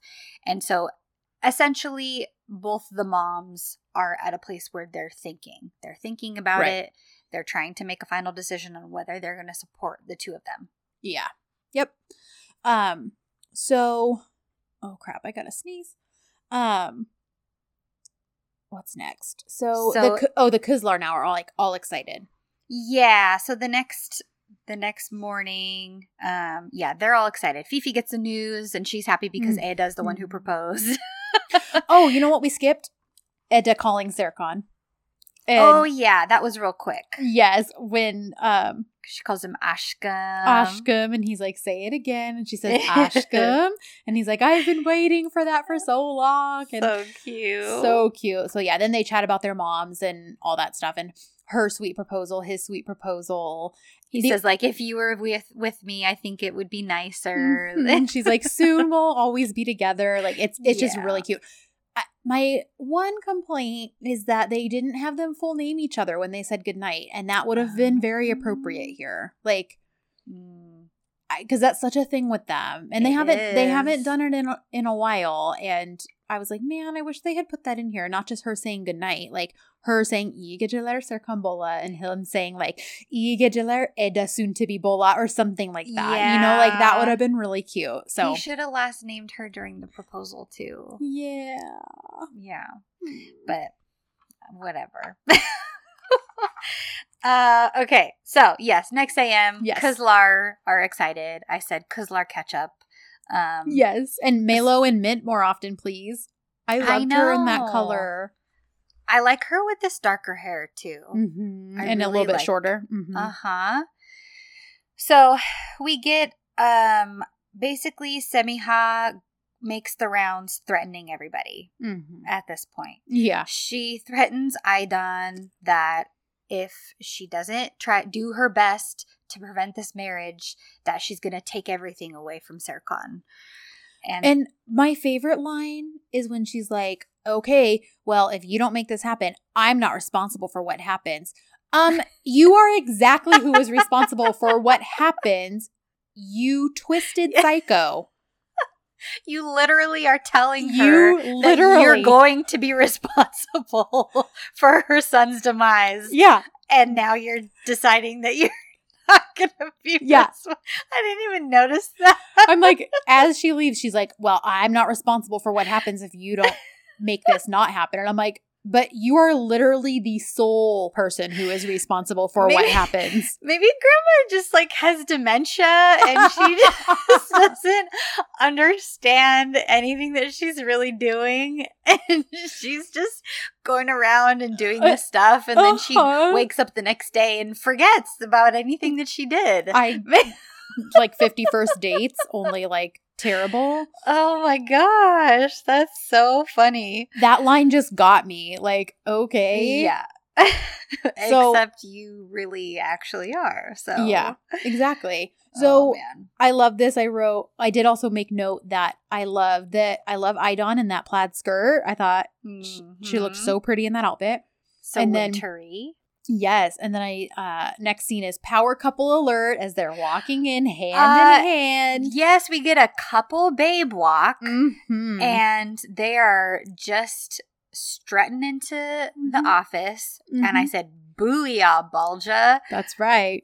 Oh my gosh, because she looks like if you just blew on her, she would fall over from the shock, Mhm. and it is so satisfying. So satisfying. And I love that he's like, "Don't go anywhere so I can see you." And she's like, "Well, then ah. I'll stay here, but you better stay at my eye level." And I'm like, "Oh my gosh, these two little smitten kittens." So good. So then I said, "Okay, so are we like blurring the lines here? Is Eda an Art Life employee again? Is she still an employee of Grandma slash FA? Like, what is what is her status here? Like, My assumption is that she's still working for Grandma Okay. slash FA. okay, because oh originally i think from the beginning she's been technically an employee of grandma but she Mhm. didn't know it Mhm. because it was Right, right. FA's FA. mystery partner. So that's my assumption, yeah, is that she's still Grandma's Part of employee. She that. hasn't like Mhm. quit that and fully gone back to working for Serkan. I just was curious, like that hasn't really been mentioned, but Yeah, that's um, my assumption. anyhow, so I will say this for Elida. Uh, she looked beautiful. I love the the Mhm. I loved the all black and the more simple makeup with the bold red lip on her. Yes. Um, you know, we still hate Balca. Don't worry, she's barf. But I liked this look on the actress so much better Yes. personally. So Yeah. Um, um, so we get a really satisfying situation with the two of mhm. them. Um and it is basic Okay, so like this was a subtle middle finger, right? Oh, it had to With been. showing showing that ring, yeah. but she's literally like doing a middle Uh-huh. finger. uh-huh. Uh-huh. okay, I was like I'm not crazy, right? I'm Uh-huh. I'm seeing this and this is a not so subtle middle finger Mhm. straight to Balca. yeah Mhm. so that that was really my whole note on that they Yes. basi- they basically have a little interaction and she's like yeah well we solved everything and now we're we're back together Yeah, I loved yeah. I loved it. I loved how though she was like, "Oh yeah, I need to go um deal with I need to go talk to Serkan because you know, he didn't go to Paris, so I need Oh, to know how he wants right. to, you know." And she's like, "Oh, yeah. Um, you know, that'll be good because um that'll be good to for things to go smoothly while he's not here." And she's like, "Oh, is he going on another trip?" And she's like, "No, he's getting married." And then does her Uh-huh. little middle finger type thing, yep which we all loved. oh yeah everybody loved it so now grandma is threatening Ayfer so we kind of already talked about this but she's explaining that oh you know you know a mother would do anything for the benefit of the child which doesn't really go over well with Ayfer clearly because she's like well i am your child and Mm-hmm. again again Ayfer knows better than anybody what this woman is capable and why she Uh-huh. would be doing something like that so that's kind of the end of that but sh- again she's just doing the same thing she's telling Ayfer to do everything that she possibly can to prevent this wedding Um, so Yeah. do we do we want to just quickly do the Engin Pırıl daddy situation? yes. okay. Mhm. So, um, they're kind of just talking about the situation. Engin is claiming to be an expert at Mhm. communication, Mhm. which I was like, um, I laughed honestly. new writers, did you watch any of his scenes from the previous 26 episodes? He's literally terrible at it, Uh-huh. but yeah, it's adorable. yeah, But he's terrible at it. So yeah. maybe that was with his meant- own relationships, not with Serkan's relationship. No, but no. with his own. So if that was meant to be like a funny thing, like, oh, I'm That was my expert, assumption. Yeah, because I was like, you're definitely not. So yeah, Mhm. Yeah, but basically, he's like, I'll take your dad out. We'll have a nice little chat. I'll charm him. I'll fix everything. And Pırıl's like, okay, cool, excellent. hmm Well, is is it the same? It's the same day, right? That he calls. It seems like it. He because he gets the number from him, and then uh, you know a few scenes later, he's calling him while in the lobby, and Okay. um, and then his little henchmen show up. Which I swear, the shorter one, I swear he's like a member of the crew or something. I swear I've seen him before. Like, Oh, he probably is. and- Yeah. I mean, maybe they both are, but specifically the one with the more shaved head. okay. I was like, I swear I've seen him in like behind the scenes stuff before. Oh, Um, yeah. But Maybe. anyways, he they're like, come with us, and he's like, uh, you're gonna have to wait a minute. I'm on the phone, and they're like, that they basically make it clear, yes, we were sent by the man you're on the phone with. Like, yeah, they're like Aziz Bey is waiting for you. uh-huh. And he's like, oh, so then he willingly gets kidnapped as well, mm-hmm. and Baba basically has him tied upside down to a tree in the middle of the forest, Mm-hmm. and his And- first. Te- it seems like this was his first test was to call Pırıl and act like everything's fine. Yeah, well, Pırıl calls him, and then yeah, he acts like everything's fine, and her after they get off the phone, which I did think was funny. He says something like, "Like yeah, I have a whole new perspective thanks to your dad." Uh-huh. so there was some funny wordplay during all of his scenes with yes. the whole uh, Pırıl's dad situation. Yes, but yeah, so after he gets off the phone, his dad's like, "Okay, good. You acted like everything was fine, just like I told you." Uh-huh. And then he's like, "Now I want you to break up with my daughter." And Engin's like, "No, never." Because Engin's like, "I'll do anything, you know. Just, just cut me, me down." Yeah. Uh huh. And he's like, "I want you to break up with my daughter." And he's like, "No, not, I won't do that. Anything but that." And he's like, "Okay, good. You passed the first test." Oh my gosh. And so they do cut him down. Mm-hmm. And he they wind up blindfolding him and taking him into further in the middle of the forest. Yeah. And basically he's got to they just leave him there. They don't really give him instruction like find your way back or anything. They just ditch him. Uh-huh. And he's to assume like I guess I'm supposed to find my way back like yeah. cuz he's just left there in the middle of nowhere. Yeah. So, um you know, he eventually starts he's like i'll look for the moss on the north side of the trees. And then he's like none of these trees have moss. Like and then he gets on the ground and he's like the ants go south. I'll follow the ants. And then he's like there's no ants. Like what? Yeah that was that was pretty good.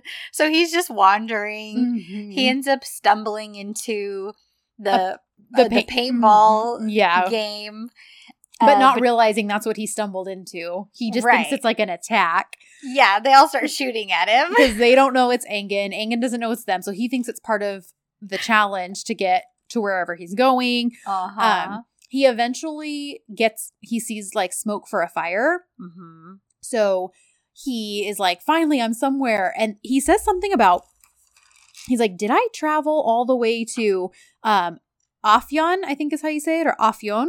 Uh huh. And so I was like, I'm gonna look that up. It because he's like, man, I've made it far. It's a place 263 miles from Istanbul or 424 kilometers for our international oh listeners. Oh my gosh. Not so being I was, dramatic at all. So, yeah. oh, brother. so there's a sandwich sitting there and he starts eating it and then he's like, "Oh man, like I wanted to take Aziz Bey to my favorite like fish sandwich place." Like and then Aziz Bey materializes and basically is like, okay, you passed the second test. There's one more, but you can eat and rest a little bit before I do that. Mm-hmm. And then we don't actually see what that last test is because the we next don't. time we see him, he's just more haphazard and torn apart. Um, you yeah. know, at the Yıldız's house later. So we yeah. don't know what that test was, but it seems like whatever it was, he passed it. Yes. And he tells Pırıl that that he officially passed all his tests. Yes, so that everything is good. So clearly this was filler for the episode, but mm-hmm. it was funny filler. So I was like, I'm not even mad about this. Like, yes, I'll take this over the Alex, Aydan, Ayfer stuff Amen. any day. So, well, just like you know, I don't. We can, I guess, do the Jer Fair stuff too, yes. because this is adjacent. mm-hmm. Because Ferit is like, you know, Duran's talking about how, oh, she's tired of the monotony. There, people are are getting kidnapped, but all I, ever do is go to work, then go home. Same thing over and over again. Well, and it's funny because he sees it more as like, how did all of this craziness happen in one day? right. This is nuts. And she's like, she's like, my life is so boring. Uh-huh.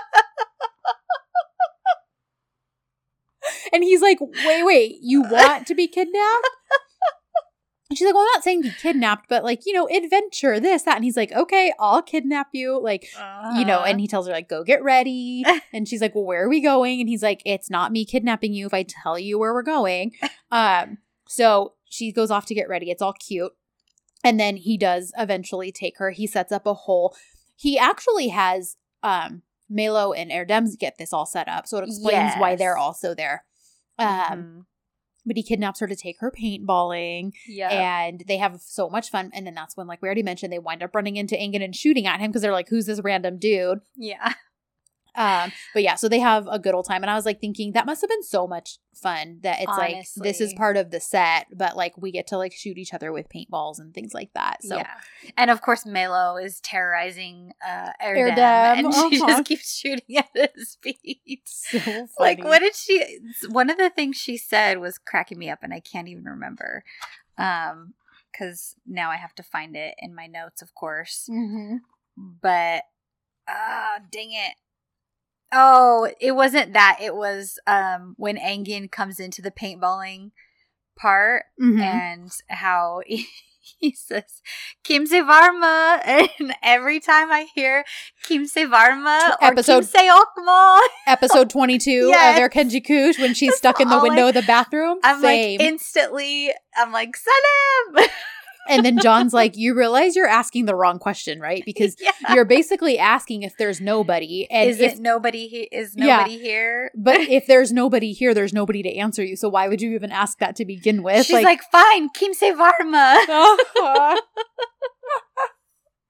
So I loved that. I was like, oh, memories. I know. I know. And Moran just posted um on their Kenji Kush Israel page the Pizzagate Mhm. video she made. oh my gosh. And I was like, oh my gosh, that's like one of my favorite moments. So it like took me back. I was like, I miss them. I know. I've been I've I've been watching videos Like random oh, like clips and stuff. Yeah, I'll just like look up. I'll put uh Erkenci Kuş in YouTube, and I'll Uh-huh. be like, oh, I'll watch this scene. oh, we should I bet there's tons of fan videos. I should just type in like John M edit and I'm Mhm. sure there'll be plenty of good songs and things like that. So that's pretty much all their little side stories wrapped up. Um, yep. So let's see. Meanwhile, now we're backtracking a bit. We're back at Art Life. Melo and Eda are basically talking about Ayfer. And Mhm. I love Melo because she's like, doesn't she see how much unhappier you are without Serkan? Like, Yeah. you know, she'll come around. She has to. Um, Balca's eavesdropping, of course, because she's like, oh, good, I get to hear all this drama that's happening. And Serkan comes out and is like, guess who I just got off the phone with and who isn't very supportive of our marriage? Like, my mother. So Mhm. they basically brainstorm how to deal with this. And Melo comes up with the idea. She's like, listen, those two are putty in Alexander's hands. So you guys should each plan to have lunch with your mom at his restaurant and not tell the other. And then you guys can just quote coincidentally run into each other and deal with it from there. And they're like, great idea. So they call, they make, you know, a mother son date, holla niece date, and that's that. yeah. We get a quick evil hag convention mm-hmm. where these two are plotting and okay listen you guys i'm not sure i'm gonna be able to edit out all that background noise so if you hear grass if you hear grass being mowed and a car And a horn car. being honked i'm very sorry Welcome to my but home. yeah but welcome to podcasting uh in, covid the times COVID times, yeah. oh my gosh! I just had, I just started cracking up because it was like one thing after another. I know I have like I have like three different spots where I marked the Mhm. time, so hopefully it'll help with the noise reduction. But we'll just talk over it. I think we're both loud enough. It's fine. Yeah. Um it just reminds people that we're not actually professionals. We're just normal Yeah. humans We're like not they in are. a studio. no, we're not. So, um anyways, so they, you know, show up at this restaurant. And I Oh, do want to the, the spiders planning their web we- their web weaving. Oh, yes. So, yeah, they're at the restaurant together. And, you know, Babaanne's assuring Balca, like, listen, even if they get married, I still have plans for that. So, like, even Right. if my threats don't work on Aydan and Ayfer, like, I've still got stuff up my sleeve. So, um, this is when I noted that they leave to go to the, re- they, as in Edser, leaves to go to the Mhm. restaurant to meet their moms. Mhm. And I wrote again, DZ here. We're an architect firm who gets things done in like 48 hours that would take months, yet somehow nobody ever does any work. Like they're Uh-huh. just leaving in the middle of the workday to go meet their moms. Uh-huh. Ball's just off having lunch with one of the main partners. Like, uh-huh. and okay, did you see the tweets from that guy Pablo? Pedro? Oh, yes. Pedro. Pedro, I think is his Pedro. name. Uh-huh. Oh my gosh, you guys, there's this thread. A bunch of you have probably already seen it. Some of it, I was like, okay, you're being mean. I think you don't know what a rom com is, but all right, dude. But for the most part, it was so funny. He's an architect in in Spain, I believe, where Mhm. you know Sen Çal Kapımı is just airing. So he's like, listen, this dude is giving unrealistic expectations for what architects look like and how rich and how rich they are. Like, Yeah. I don't have a limousine with curtains waiting for me. Like, just all this stuff and it was really snarky and funny. But some of Mhm. it i was like okay i think you're i think this is your first trip to Disneyland, sir. Uh, because you know Yeah, he's talking about how quickly they get stuff done and all that and i'm like that's all stuff we make fun of. But he was like so like offended by it and it was and i Uh-huh. was just like um and then he's like oh i'm guessing by the end these two are gonna actually get married. And i retweeted that and i wrote is this your first fake relationship slash enemies to lovers trope sir? Like oh my gosh. He's still learning. he's learning. Well and then by the end of his thread because people were quote tweeting him and like some people were like dude you don't watch it for the realism like blah blah blah. And so by the end his final tweet in They that were thread taking was it really seriously. yes.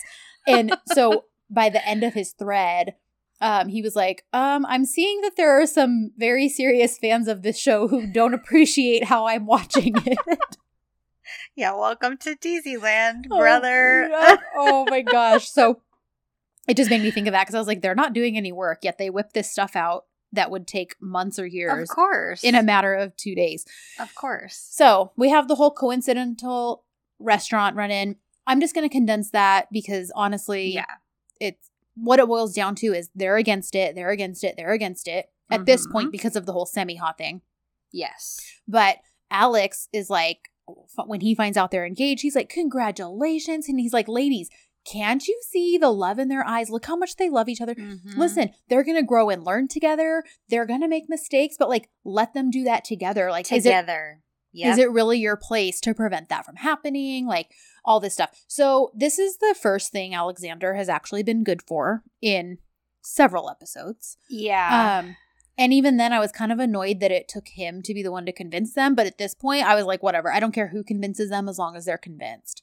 Um, so I, yeah. So what it boils down to is they do agree, and but then Ayfer's like, okay, well, if this is how it's going to be, you need to actually come ask for her, like Mhm. an actual cuz cuz esteme. I I hope that's right.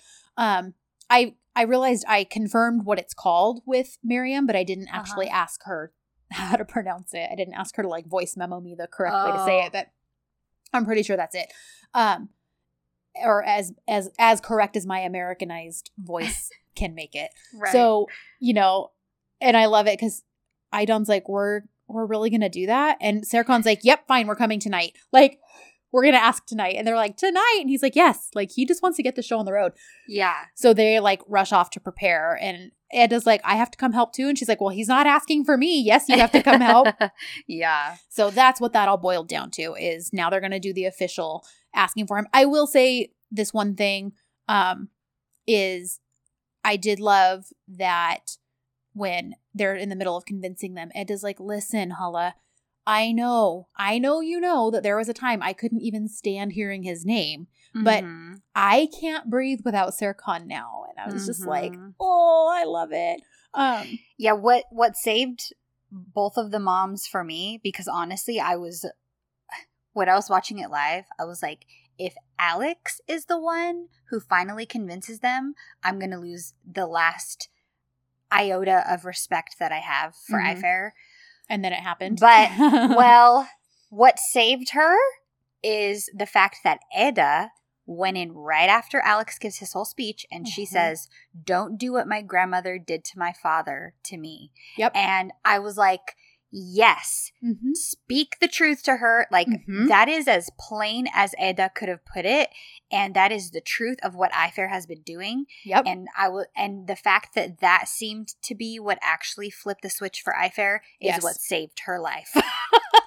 Seriously. because I would, I was like, seriously, you're not going to believe your own niece who you know and you trust and you love, Right. but this man is going to be the one to convince you. Yeah. Awesome, super. That reflects really well on you, Ayfer. Yeah. Yep. So, um, then as they're leaving, Alexander does tell Ayfer, like, I have to come ask you something important later. So we're Mhm. given that little hint that there's something coming for them. Yes. So they get home and, you know, she's like, hurry up and say goodbye to our groom. We have work to do. And she's like, okay, I'll say goodbye to Serkan and come help. And it's this really adorable. He's like, oh, and how are you going to see me off? And she's like, Uh-huh. I'm going to kiss you. And he's like, where? And she's like, right here. And she kisses one cheek and then she's like, and here. And she kisses his other cheek. and then he's waiting for a lip kiss, and she's like, "Close your eyes." And then I love it because she's like tighter, and he like squeezes his eyes shut. But then she sneaks away, and he's like, "Eda," and then she's at the top of the stairs, and she's like, "We're in the mahalle, Serkan. Come to your senses." Yeah. so funny. So she leaves him high and dry. uh-huh. So it's all chaos. Everybody's preparing Mm-hmm. for that evening for them to come and ask for Eda, Yes. and everybody's nervous. They're all ready. The all the girls look beautiful. Yes, I love gorgeous. Every single one of their looks. Mhm. They all, ugh, I loved it so much. And I loved how Fifi was dressed up, but still very Fifi. Uh huh. So we get the start of a very long, very crazy scene. Mm-hmm. And yeah, so we get Erdem is the first one to show up Uh-huh. because he's just trying to get into the house. because first he tells the girls that he feels closer to the bride's side, which is why he decided to join them. uh-huh. They're like, bye, Erdem. And then he tells the Bolats, I felt close to the groom's side, so I wanted to come and support you. And they're like, bye, Erdem. So he and Tahir are outside and out in the cold. Um, but oh, you're muted. Yes, I was muted. Sorry, guys.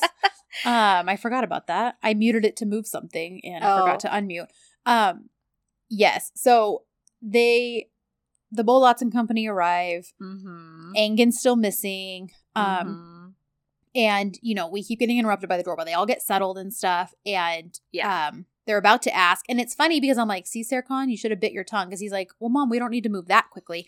But I'm I like, know. I'm like, "Well, you should have because you were you must have regretted those words later." yeah. So because then Babaanne shows up, and ugh, I was just like, "I'm sorry, but after the last interaction they all had with her, I would have been like." Get out of my house. No, you don't get to be. A, I don't care if you supposedly support this now. You don't get to be a part of this. Yeah. I agree. Anyways, anyways, She's like, apparently she's not against the wedding anymore, but she has a condition that Serkan has to follow all of their family traditions, blah, blah, blah. And Serkan, good for him, is like, that's fine. I'll do whatever you want me to. But I also have a condition Mhm. that you're going to fix my dad's situation because I know you were behind it. So, I I love that Aydan's like, you know, you can you can procrastinate on that a little bit. He's fine in prison, and he's like, mom. yeah, that was. That was pretty good. Well, so we and- get our second. Oh, go ahead. no, I was gonna say, and much like we assumed in twenty one that this was like an improv scene because it was just so crazy. Mm-hmm. I'm still convinced 21 was improv when they had this whole like practice night.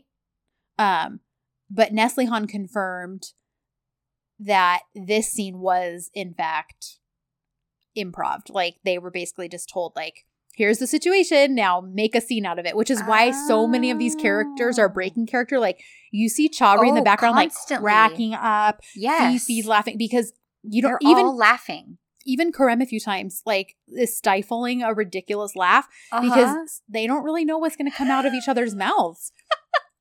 that's awesome. Uh huh. That's really awesome. I I love that. Well, and this was like the most entertaining scene of the whole episode. A hundred percent. So we get our second doorbell, and Alex comes in. That makes me wonder if they didn't know what he was going to say when when he came in. If it was if it Yeah. was all improv. Uh huh. If they didn't know he was going to come in and and say, "I'm here to ask for Ayfer," Uh huh. because they're all like, "What?" they all Uh-huh. flip out. So this leads to chaos because they think that he came to propose to her, Uh-huh. and Anda's like, "What speed is this?" Because Alex is like, "You know, there's no better duo that I could think of." And Aydan's like, really? Not nobody else, huh? Like, Uh huh. so then sh he starts to to ask uh Ayfer something, and she's like, "Oh no, I'm sorry, I can't answer. You need you need to ask my mom." And Ed is like, "Excuse me, what about me? yeah, Why doesn't he ask me?" So he kind of ends up looking to both of them. Right. There's like, all this Sorry, English. I don't understand your tradition, so I'll do my best. Like, there's there's all this English, which I was like, okay, the Kerem is leaping out because he's Mhm. he's like, all right, get on with it. Like, yeah. hurry up. We can't. We're waiting for something Yeah, ourselves. we're we're waiting for our turn, so ask what you got to ask. uh huh. Oh my gosh! And so then he's Al- like semiha Eda. um, and then the way he words it basically is like, um, how does he say? Like, will Like- you? Will you? I wrote it down somewhere. He's like, will you come with me? Even even just for two days. For two nights a week, yeah. Two and they're like, and they're like, wait, what? And then Serkan's like, wait, that's an option? Like to just two nights. And then it's funny because initially when I saw this scene, Eda was about to throw flowers, and I thought she was gonna throw them at Alexander for like proposing that to her aunt. Uh huh. I think she was gonna throw them at Serkan when he was like, I think she was like, What do you mean you wish like is that an option? Like and was gonna throw the flowers at Serkan, not Alex. Okay. And then Seyfi's like, are weekends included too? Yeah, and Ayfer's like Alex, or Aydan's like Alex. Are there other days available then outside of those two days? Like, and she's like, Serkan, you're about to lose your mom, and he's like, my mom's not going anywhere. She's staying right here with me, and he's like, and then of course Alexander is like, uh, to Serkan, like, I think there was a misunderstanding here, and Serkan's like, yeah, I think so, and he's like, I think you need to clarify, and he's like, yeah, um, what is going on? Like he actually says that in English. Yeah, and he I love it He so much. And um, he's like, okay, I think I need to explain myself. And he's like, can you get to the point? Yeah, he, yeah. He he says in English, "Get to the point." so good. So then we find out Alex wants her to work with him, and then everybody collectively goes, "Oh." And Aydan's like, oh, he just wants you to chop onions. And Ayfer's like, I'll show you chopped onions. so Oh then we get to the coffee time because Yes. Alex has has asked and interrupted everything, and he leaves. So bye bye, Mhm. Alex. And Serkan, this was so Serkan to me when oh, as the girls are leaving, 10%. they're leaving and he leans over to I to Aydan. He's like, "They're not going to put salt in it, are they? it's bad for the kidneys."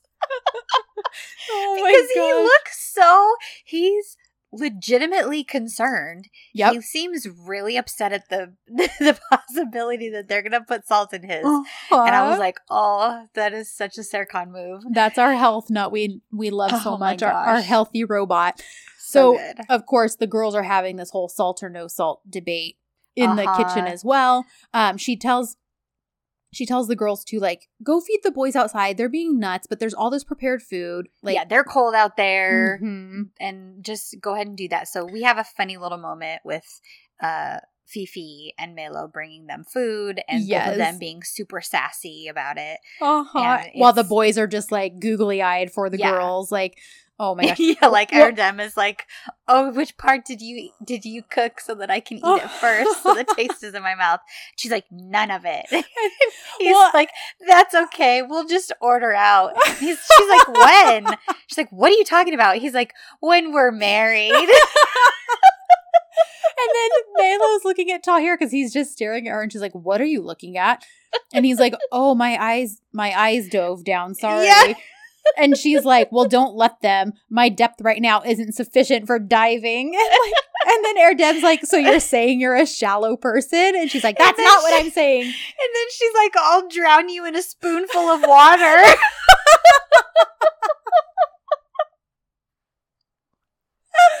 oh my oh. gosh. I love Is- Sassy Melo. Is that like? I- Is that like oh, I can kill a man with just my thumb? Like, is that the same? Maybe. Drown. That that got me. I was the Well, drown you with a spoonful. It even got Fifi because she's like, "Let's go," and Fifi's like, "Melo!" Yeah. Like she's like so shocked and impressed.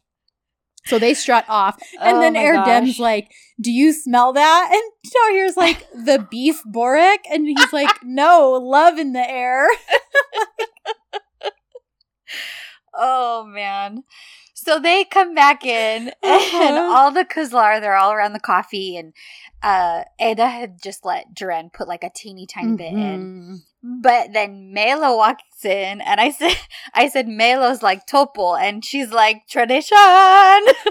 she's like, no, we have to do this. So she pours a whole freaking spoonful of salt in that coffee. She gets some in another coffee too. I know it does like that's not even his cup. Well, and then Fifi's like, well, they get to put salt in. I want to put salt in, so then she like puts a scoop of salt in and stirs it. And Eda's like, this became a salt bomb. Oh. so they bring the tray out and they're serving it, and he, you know, Serkan asks her which one's mine. She says the middle one, and he looks at her and she's like, drink it carefully, and he's, He's, like, like, is there salt in this? Ed? oh my gosh. And he's, she's like, drink it carefully. And he's not happy about it. Nope. Well, and he also just got told they're going to have a henna night or a, Mhm. a kına gecesi. okay. Ge- gejesi. Um, so and she also is like, no, because you know, they're like, go ahead and drink the coffee. And Ed is like, I think a sip is sufficient. And Granny is like, no, you have to drink the whole thing in one sip. And Yep. Melo's like, bottom up, Anish. Yeah. Like, she's like, Yeah, because he has to drink it before they ask for her too. That's the Uh-huh. whole tradition. So, yep. so, so he just pounds it. Uh, uh, And honestly, my favorite part was the fact that he was smelling it when she handed it to him. Like he was gonna smell the salt. Yeah, I was It's not the ocean. exactly. I said Serkan smelling the coffee is everything. oh my gosh. well, and you know that was like a Kerem thing because this whole thing was uh, like an improv scene. And that was for sure Kerem drinking that coffee. And Okay. he is about to lose his crap. So, he number looks like one- he's gonna laugh so badly. Number one, I'm like, okay, you're a brilliant actor, Uh-huh. but there had to really be salt in there, right? Because that, That reaction was to- or maybe it was sugar, but either way, that amount that they put in there is gonna be like overwhelming. uh huh. I'm like, no, he didn't just spit out black coffee. There had to have been something in it they did to Uh-huh. elicit that reaction from him. Because Absolutely. He's like laughing and choking and spitting it out all in one fell swoop. Uh huh. Yeah, And then, like, the way he's- real. Well, and the way he's coughing afterwards Yes. felt very real.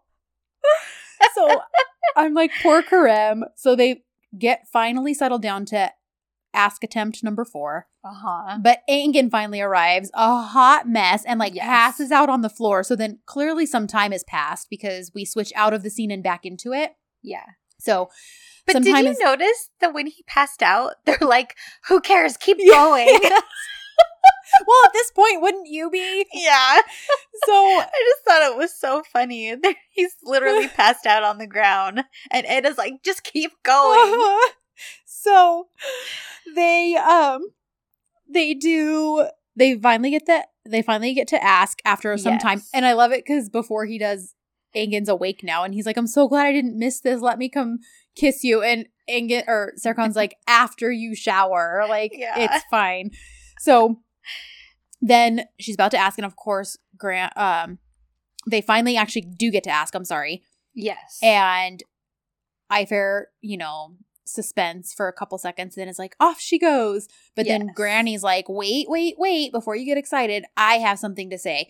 And if this is not the I'm most the oldest, so I get the final say. if this is not the most rich thing to come out of her mouth, Hmm. because she's my granddaughter is the light of my life. And if you do anything to upset her, and I'm like, you realize you are the only one doing things to upset her, right?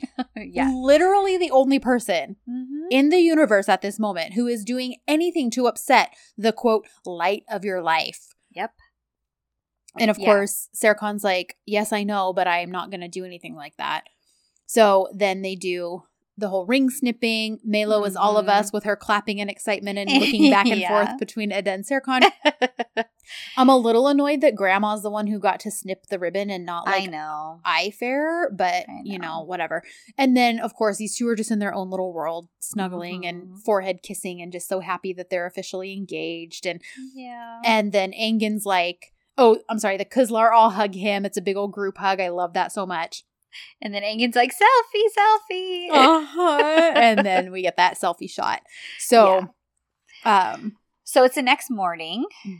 and Seyfi and Aydan have their whole list of henna preparation, Mhm. and they're like Serkan comes in and they're like, "Do you see what we have to get with all of these ridiculous traditions?" Uh-huh. Blah blah blah.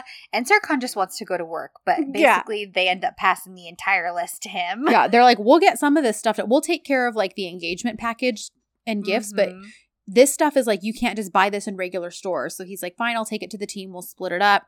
And he's like, Mhm. what in the world is all of this? And Seyfi's like, listen, I watched a Henna Night documentary last night and it varies from region to region, okay? And he's like, but each one is very emotional. And I was like, oh, I loved that so much.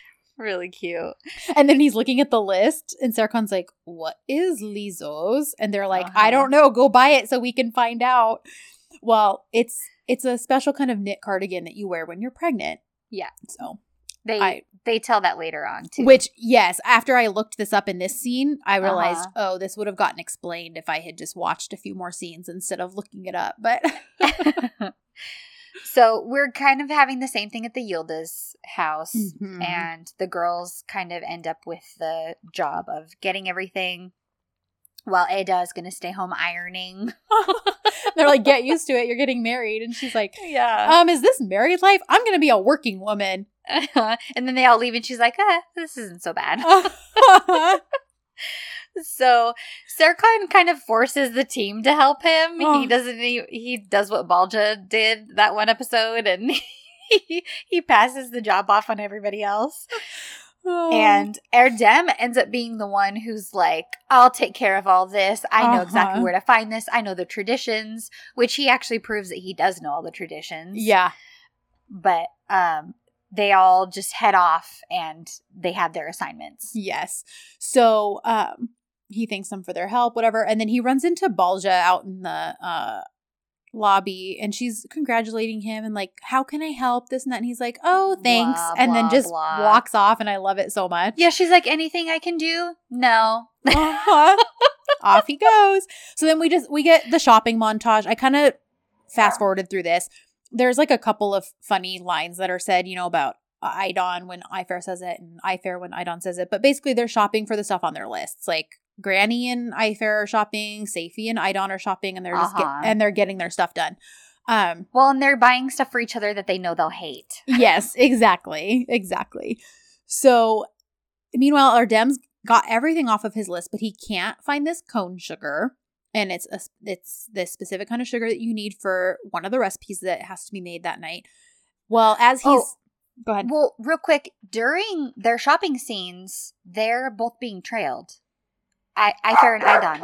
Oh, I didn't realize that. I knew Erdem was, but I didn't even pay attention and notice that um Ayfer and Aydan were as well. So they they very specifically pan and focus to guys standing in the stores watching them. I didn't notice it the first Oh. time, but I noticed it during my note taking watch. Yeah. Okay. I was like, "Oh, they're very specifically showing these random guys in yeah. the store Okay. who are trying to look busy." yeah. So they're right. both being trailed, and then yeah, we see that Erdem is also being trailed. Well, Erdem's like talking out loud to himself, like about this sugar he can't find. So th- where he's being trailed, because that was super obvious. Um, the way he's being trailed, immediately he walks off, and the little henchman dude uh talks to uh the sperm prince's assistant Mhm. and he's like hey this idiot can't find this sugar that's really easy to find apparently yeah, and she's like oh perfect this is the opportunity Simon Bay's been waiting for yes, so at that moment, I was like, in the live watch, I'm like, oh, so he's going to provide this sugar and it's going to be dosed with something. Like that became immediately clear. Yeah. Um. So, um, We it does get- at home ironing. Oh, this is like this is cute. It is cute because she gets a text message from Serkan, and he says, "I miss you," and then she responds that she misses him too. Mm-hmm. And then suddenly there's a somebody ringing the doorbell. uh huh. So, look, the second this happened, I You later on I text Kristen. You text me when it happened. Was it when the it happened? During the live watch, yeah. and I was like, "Oh my gosh, this is a foreshadowing. I just Mhm. know it. Like him sticking his somebody, you know, her thinking somebody's coming after her. Uh huh. It just totally felt like a foreshadowing because Serkan tricks her and sticks his foot in the door like he's Mhm. tr- trying to get into, trying to break into the house for whatever reason. Yeah. but it's cute. It ends up being a really cute moment between the two of them. uh huh. Because he's like, "What were you gonna do with that shoe?" And she's like, "What are you doing here? Why'd you scare me?" And he's like, "Well, what can I do? I miss you. You're not at you're not at the company, so Mhm. what could I do?" And she's like, "Well, I'm not too happy either. I'd rather be at work at the firm instead of ironing here." And he says, "Oh, are you ironing?" And she says, "Yes." And they're like all snuggly holding each other Mhm. in the doorway. Being And he's cute. uh huh. And he's like, well, now there's all the rush of getting this packaging done, the henna turmoil. And he's like, can't I just a little, I don't know, spend time alone with my love, with my wife? Mm-hmm. And she, Serkan wants a little afternoon delight. yes, he does. Because she's like, well, everyone is out shopping. Actually, we might have a little time. And he's like, Oh, really? A little time, huh? A nice little time. And then they share some eye contact. And she's like, Why are you Mhm. staring at me like that? He's like, Like how? And she says, With love. And he's like, Well, how can I stare in any other way? And she's like, Right. And he, um, he's like, Excuse me. He answers the phone and it's Aydan. And he's like, Yes, mom. Uh huh. Listen, I have a little something to do. When that's done, I'll come. Uh-huh. I'm like, I'm sure you will. He's like, okay, okay, okay, see you later. and she's like, what did she say? And he's like, oh, it's not important. And um, and then she's like, listen, are the packages on the road? Like, are they arriving? Because ours are. And he's like, I don't know, but she's gonna send them soon. They'll be here. And she's like, good, we sent ours. And then he says, um, okay, come on. And she's like, well, it must be on the way. And he's like, okay, nice, come on. And like trying to and then but she he's like trying to pull her in and she's pushing him out the door and she's like, okay, get back to work. And he's like, Uh-huh. but wait a second, I thought we had a little time. And she says, after the wedding. She's like, come on, get back to work. Off you go. And he's Yep. like, Eda, we have a little work to do. And she's like, we have a lot of work, Serkan. Come on. And I'm like, I don't think they were talking about the same kind of work, but she slams the door and then does that cute little like on the other side of the door. Well, then uh, Serkan comes back and he knocks back on the door, and she opens the door and just grabs him and kisses him really quick. I she's like- love it. And he's like, Eda, we're in the Mahalle. and she's like, Allah, Allah, look at you now, all scandalized. so that whole scene was really cute. Well, and then when she shuts the door on him again, like, okay, really go for real. Uh huh. He's like looking up the window, like, huh, can I trail that and get into her room? Like, he's trying to figure out if he can actually scale the wall. And then eventually is like, yeah, this, like, okay, I'm gonna go. But Yeah, we got some blue bullets in this situation. Yeah, we do. oh my gosh. Uh, so we get a weird phone call where Balca calls Susie and is like, I'm not going to give up because I'm a creepy bunny Mhm. boiler. And Wham, my heart's broken, blah, blah, Yeah. blah. exactly. So the packages have now arrived. Of course, Yes. Aydan has like modernized hers. They're in these beautiful boxes, like everything's wrapped beautifully. And theirs Yeah. are are done just more traditionally. It's just in these like simple cloth bags tied with ribbon. Like Mhm. And Yeah. so I laughed so much during these scenes because Oh, yeah. I cracked up that when Melo opens the first box, because we kind of go back and forth between both of them opening Uh-huh. their packages. Of course, they're all making fun of how Aydan made it this huge modern thing. Aydan's like a- annoyed that they packaged there so simply. Uh-huh. and how it's all traditional. Uh huh. And, And so uh, Melo opens the first box and is like, ooh, because it's lingerie. uh-huh. and they're all teasing her, and she like grabs it and shoves it back in the box. And then when Sophie opens this was my Favorite. favorite part. he pulls his underwear out, and Serkan's like, "That's not for me." Freaking these huge tiny whiteys. Huge. And he like, "There's no way those are for me." And Aydan's like, "Well, they're not for me, son." Like, and, and Seyfi, I think it's Seyfi. He's like, well, it would brighten you up. oh my gosh.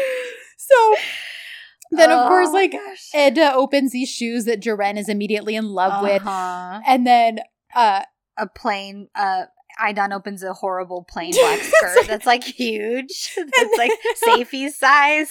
and then she opens like a dressing gown. It's like a silk Uh-huh. robe dressing gown, and she's like, "What are we in a Yeşilçam movie?" Which is like really old Turkish movies. So like, thank you, Miriam, for that. oh man. Um, like. So just meaning like this is the kind of stuff they wore and like probably where everyone's smoking cigars in their right. in their Hugh Hefner type uh Dressing robes. gown. Uh-huh. Smoking jacket. Yes. Okay. This part I thought was really funny because when Ayfer opens the Lizos, which, you know, Mhm. is that pregnancy cardigan, Yeah. she's getting, of course, all emotional because she's like, one day it means I'll have a granddaughter, niece, you know, nephew, whatever. Mm-hmm. And they're like, and I love it because Eda's like, don't get emotional yet, Hala. I haven't even worn this yet. And she's Yeah. holding up the lingerie The lingerie. So I thought that was a really good pun. Like, Mhm. that and subtle enough that you know what I mean. If you're not really paying attention, you're not going to grasp it. But I was like, oh, they for sure were like making a sex joke. That's funny. Mhm. Um, so they all finish opening the stuff up, and so Yeah. Serkan is finally like, okay, I have work to do. Like, I'm gonna go, and Seyfi's like, don't forget your underwear. Yeah. and Serkan's like, burn them. Oh, so after the girls are all done opening Eda's gifts, Ayfer is like, "Oh, I have to go make the sherbet," and she ends up realizing there's no cone sugar, and thus begins the drama saga of cone sugar because she's freaking out. Eda ends up going to see Serkan at the Mhm. company because of this cone sugar because they're like, "Okay." Who is supposed to get it? We have to have the cone sugar. Ayfer is freaking out. Well, and Eda's having a cow, and Serkan's like, You're Mhm. losing it. Like, and she's like, Well, you're being so calm. And if this was something for work, you would have checked it 50 times and wouldn't have missed this, and blah, blah, blah. And he's like, Eda, this, I didn't ask for any of this. And she's like, I didn't ask for any of it either, but we know if it doesn't go well, like, all hell's gonna break loose. And Right. oh, and he, I love it because he, call, he like grabs her and he's like, Look at me. Like, just look at me. We're gonna get through all of this. It's Mhm. going to be fine, and then we're gonna live happily ever after. Yep. Like, I yeah, and of course, Balca's eavesdropping this whole time, Yeah. and you know, and she he's like, okay, so we need cone sugar. We'll find Mhm. it, and he's like, food. Okay, Erdem was in charge of that. Well, then, as Erdem's about to walk in, E- Eda's like, Erdem, like. Why didn't you Yeah. get this cone sugar? And you know, it's um So they basically threaten him within an inch of his life if he doesn't find this cone sugar. right. so, So- it's a time of reckoning Yes. that's come for Erdem. Yes. So Serkan walks out um, Because he gets a phone call. yes, And then Balca comes in and she comes up to Eda to wish her happiness and to quote apologize. yeah, supposedly course- make nice. Yeah, and of course Eda doesn't buy any of this. Mhm. She can see right through her. And then Balca decides to invite herself to the henna night because apparently when somebody hates you, they're going to want you at their henna night. Yeah. And she's like, "Please, please Eda, just try to see me as one of your friends tonight." And for whatever reason, Eda agrees. I I think it's just Eda like I do see her doing this. Like it didn't Right. seem fully out of character to me Mhm. because she is the type to give people second chances. right. So and she's like, fine. Yeah. And I she's do not like to she- love that she's there, but Right. she's like, she's probably thinking, you know, we, we've talked about how Eda kind of treats people how they treat her. Mhm. So she's probably thinking, all right, I'll give her a shot. Yeah, if if she sh- really wants to make amends, if, if what's the big deal about her coming? Right, exactly. So, um, then we get a quick over. Basically, Alex shows up at Ayfer's with this flourless chocolate cake, and he's like, "I know you're stressed with everything going on. You need to take ten minutes for Mhm. yourself. Don't you feel so much better?" By the Mhm. way, I came over the other night and asked you a question, and she basically is like, "Yes, I decided I'm going to do something for myself, so I'm going to come work with you two nights a week." The end. yes. Um, so So, Erdem gets this sugar. Seaman's from- assistant shows up. Mhm. I I just realized I wrote Seaman. so did I, Seaman Secretary. and she's like, "Hey, we found this sugar, but you know, Serkan feels a certain way about him, so you know, don't tell anyone. Let everyone think that you found it because we don't want to upset Serkan Bey. But you know, Mhm. Saman Bey wanted to do this for Eda and Semihahana and blah blah blah. And of course, Erdem's Yeah. just grateful that there's sugar, so he's like, "Great, cool, wonderful." Yeah, so now they officially have their cone sugar. Yes. So we it's time for the henna night and simultaneously the guys' night all together. Mhm. So they're all parking it at Serkan's house and or right? It's at the Bolats though. Oh, It's yeah, not at the- Serkan's It's not at the apartment, but yeah. Yeah. So I, I said guys' night and Erdem brought the wood Uh-huh. because I guess it's a tradition. You're supposed to burn a fire, fire. In the the groom's guys. house. Yeah, and then we get some funny conversation because Serkan's like, "Fine, I'll do it for Eda," and they're all like, "Oh, you'll do it for Eda, Uh-huh. huh?" And then Serkan's like, "Oh yeah, what about you? You just got hung by your feet by Pırıl's dad." Yeah. And they all go after him. It was really funny. well, and because it's even, I think it's Erdem who makes a comment about like, yeah, you hung upside, like you saw the world in a whole new way thanks to Pırıl's dad. And then Serkan's like, hmm, maybe I like Erdem a little bit more than I Uh, thought. Uh-huh. so good. So we get lots of dancing. We switch over to the girls. They're all dancing. Um, Mhm. they're just celebrating. This was like, oh, this feels like a bad omen because the girls, I think, um, it's is it Melo?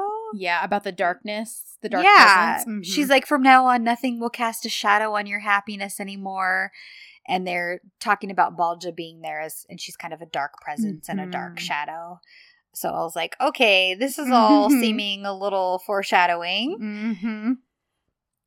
So yeah, well, and then like, you know, they sit down for a bit. They kind of they end up doing some more dancing. We get a shot of the Mhm. henchmen outside, Yeah. and um, which at first I was like, um, Tahir, you're right outside the door. Is it not strange to you that there's these two men in Hmm. like an SUV just parked there? Like, I don't know that I realized that Tahir was right there. Yeah, he's like at the doorway. So that also begs the question of how did these men get in there and take Eda? Because you didn't drink any sherbet, bro. Like, That, okay, so I, mm, that's so interesting. I feel like it's more of a plot hole than anything because I really don't feel like he would help participate in her kidnapping. So part of me feels like it's a plot hole, or maybe they like, maybe they kind of know each other because he is the prince's men. These are the prince's men. So maybe they've interacted before. So it's not strange that they would like still be around since he's got a relationship with grandma. Like, But they would have had to carry her out in front of Tahir. But yes, so that part is what doesn't make sense. Is like maybe them being there initially or being around wasn't weird to you, but right. ha- like everyone else passed out, but not you. You weren't even in the henna night. So Yeah, maybe it's just a plot hole. Because then I, because I'm thinking if it's not a plot hole, then that means that Semiha is in on this whole situation. right, or at least Obviously, Tahir is. Yeah, Yeah. Which doesn't make sense either because he like loves Melo, and I don't think he would do anything to harm Eda Right. and ruin his chances with her. Yes. So excuse me. Anyways, I just had to point that out. So Yeah. we keep going back and forth between both the places and Ferit's like it's kind of boring here isn't it part of the tradition to crash the henna night that's where all the fun is anyway shouldn't we go there Right. erdem's like well i'll sing and he starts singing the, the henna night song The, the, the Turkus.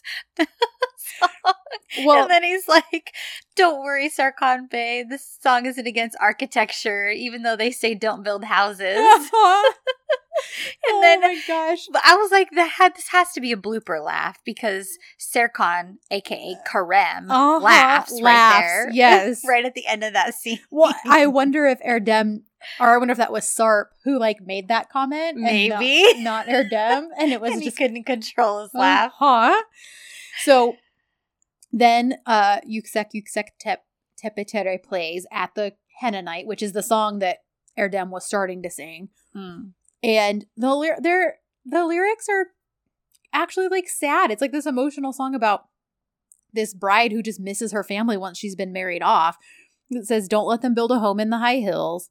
Don't let them give girls as a bride to faraway countries. Don't let them disdain the mother's one and only. Let the flying birds sense this. I miss my mother, both my mother and my father, and my village. I wish my father had a horse so he could ride it to come to me. I wish my mother had a sail so she could set it to come to me. I wish my siblings knew my address so they could come see me. Sorry. it's sad. Why are you laughing? because why wouldn't your siblings know your address? My sisters know my address, and I'm married. Sorry, it's probably a cultural thing that I'm missing. I'm like I'm like reading all emotionally, and Ashley just starts bursting into laughter. This is just funny. I wish my Oh. siblings knew my address. I'm Well- sorry. Very emotional. Anyways, as this oh man, you got my you got my contacts all cloudy again. So, anyways, it's when I actually though when I was listening to the song in Turkish as they're like doing this whole ceremony because you're just sitting down, I did get choked up. I was like, oh my gosh, like you can just feel how emotional it is. yes, you And I- can. You and I can only imagine how much more it is when it's an actual like it's not for a show. Like right, right. how much being at one of those probably really is this very emotional experience. Mhm. Um, Everybody's probably like Layla. yeah. Yeah. So Pırıl's the one who winds up applying the henna and the gold coin to her hand because it's supposed to be Uh-huh. somebody from the groom side of the family in a happy marriage, Mm-hmm. which obviously doesn't apply to Aydan. Right. So um then okay, so when I- she goes to do that and Aydan's like, "Okay, hurry back. Like don't leave me here with these vultures," basically. Yeah. She starts to fan herself Mm-hmm. and then she looks at it and like tosses it down like ugh. Yeah. So the actual translation that I got said don't play, stay home. So I was like, is this a COVID times fan? Like I don't understand. Well, I texted Miriam and asked her and she was like um she basically was like, "No, it's like basically saying if you're if you're not going to dance, stay home." Like at the henna night, like Oh. and and there's oh. this whole thing about people who stay home are the ones who never get married because they're never gonna like meet so it's basically like Okay. everyone has to be a part of henna night everyone should be participating in the joy of it happening like everybody should be up dancing so it actually was a saying applicable to henna night Okay. Um, but That's funny. yes it was like really funny. So she said it's a word that the ones who aren't dancing should stay at home meaning everyone who came should dance. Um, but it's also a word play because the expression of someone who stayed home is what you would call someone who's never married. Okay. so i was like Okay. okay so it's it wasn't like i thought it was like a like a stay home uh advertisement like telling people to like stay home because of Oh, covid that's why i was like did they like slip that in there? But no Well, maybe that's why she ends up standing up and dancing with everybody after that scene. Because I noticed, I was like, "Oh, I Aydan is dancing now." uh-huh and she's like at first fun. she was, yeah, being kind of a being the poop and the punch, Uh-huh. but then then she changed her mind and ended up ended up dancing with everybody. Yes. And do you notice in this next scene that Fifi totally has Balca's number down? Oh, absolutely. Yeah. Well, because she, so Fifi goes in to f- kind of finish preparing and serving the punch for everybody, and Balca follows, and she's like, "Oh, you're not out there with them," and Fifi's like, "No, this, this, it's all super emotional, and I, I'm." Can't really handle that. It's Mhm. just too much, too many emotions for me. And Very Balca- Fifi. yes. And Balca's like, yeah, I couldn't stand it either. And then Fifi looks at her, and Balca's like, Mm-hmm. you know, so much emotion. And she kind of backtracks. So Fifi's like, yeah, uh huh, sure. So then she ends up being like, well, if you're going to be here, then make yourself useful. Right. and go bring the sherbet out to everybody. Uh huh. so yeah, she totally sees right through her. So I was like, okay, Fifi is going to be a part of putting this together real quick Yep. next episode. And the fact that Erdem knows. Erdem does know where the sugar came from. So He he's does. gonna it'll watch it be him and Fifi as a team, like putting it together and like that would be. figuring out what happened. Yeah. Uh anyways, so um Serkan wants is like, okay, let's go crash Henna night. Well, Engin though is like, okay, but Pırıl's gonna freak out if things han- happen randomly. You know how she is, like when Mhm. things don't go as they're planned. So he's like, let me call first. He calls, she doesn't answer. Everybody else starts calling their people. Nobody's answering. Ceren's not answering. Yeah. Phoebe's not answering. Well, event. oh, Eda sorry. does answer, but it's a really weird Yep. call. Because- and so her voice is all like she sounds really sleepy and Mhm. she, she didn't really make any sense before the call got ended. Well, and at this point, everyone's passed out except for her and Balca, but Eda's Mhm. well on her way. She like passes out as she's on the phone with Serkan. Uh-huh. Balca's looking around like, what the heck is happening? Because before that, she and Layla shared a scene where Balca actually did come to get some of that sherbet because everyone was raving about it. Yes, But but, it was Layla's- all gone. Yep. Layla's like, oh, we all drank it. And she's like, what are you talking about? There was an entire cauldron of it. And she's like, well, we loved it. Yeah. So it's, I think this was pointed out to show that she's not a part of it. Right. Um, and, but she just didn't get the chance to drink it. Now, here's what pisses me off is that I'm like, you could have grabbed the phone and been like, Serkan Bey, something weird is happening. Every single girl has passed out. You guys need to get down here. I don't know what's going on. Yeah. Honestly, the fact the fact that she I I still don't know if I feel that she's Fully not, not, Mhm. complicit in some way. Yeah. I mean, she's at least complicit in not doing anything and pretending to be asleep while they uh huh. come in and take her. Uh huh. like like, you're now an accessory to a kidnapping because you were awake and you witnessed the entire thing. Yeah.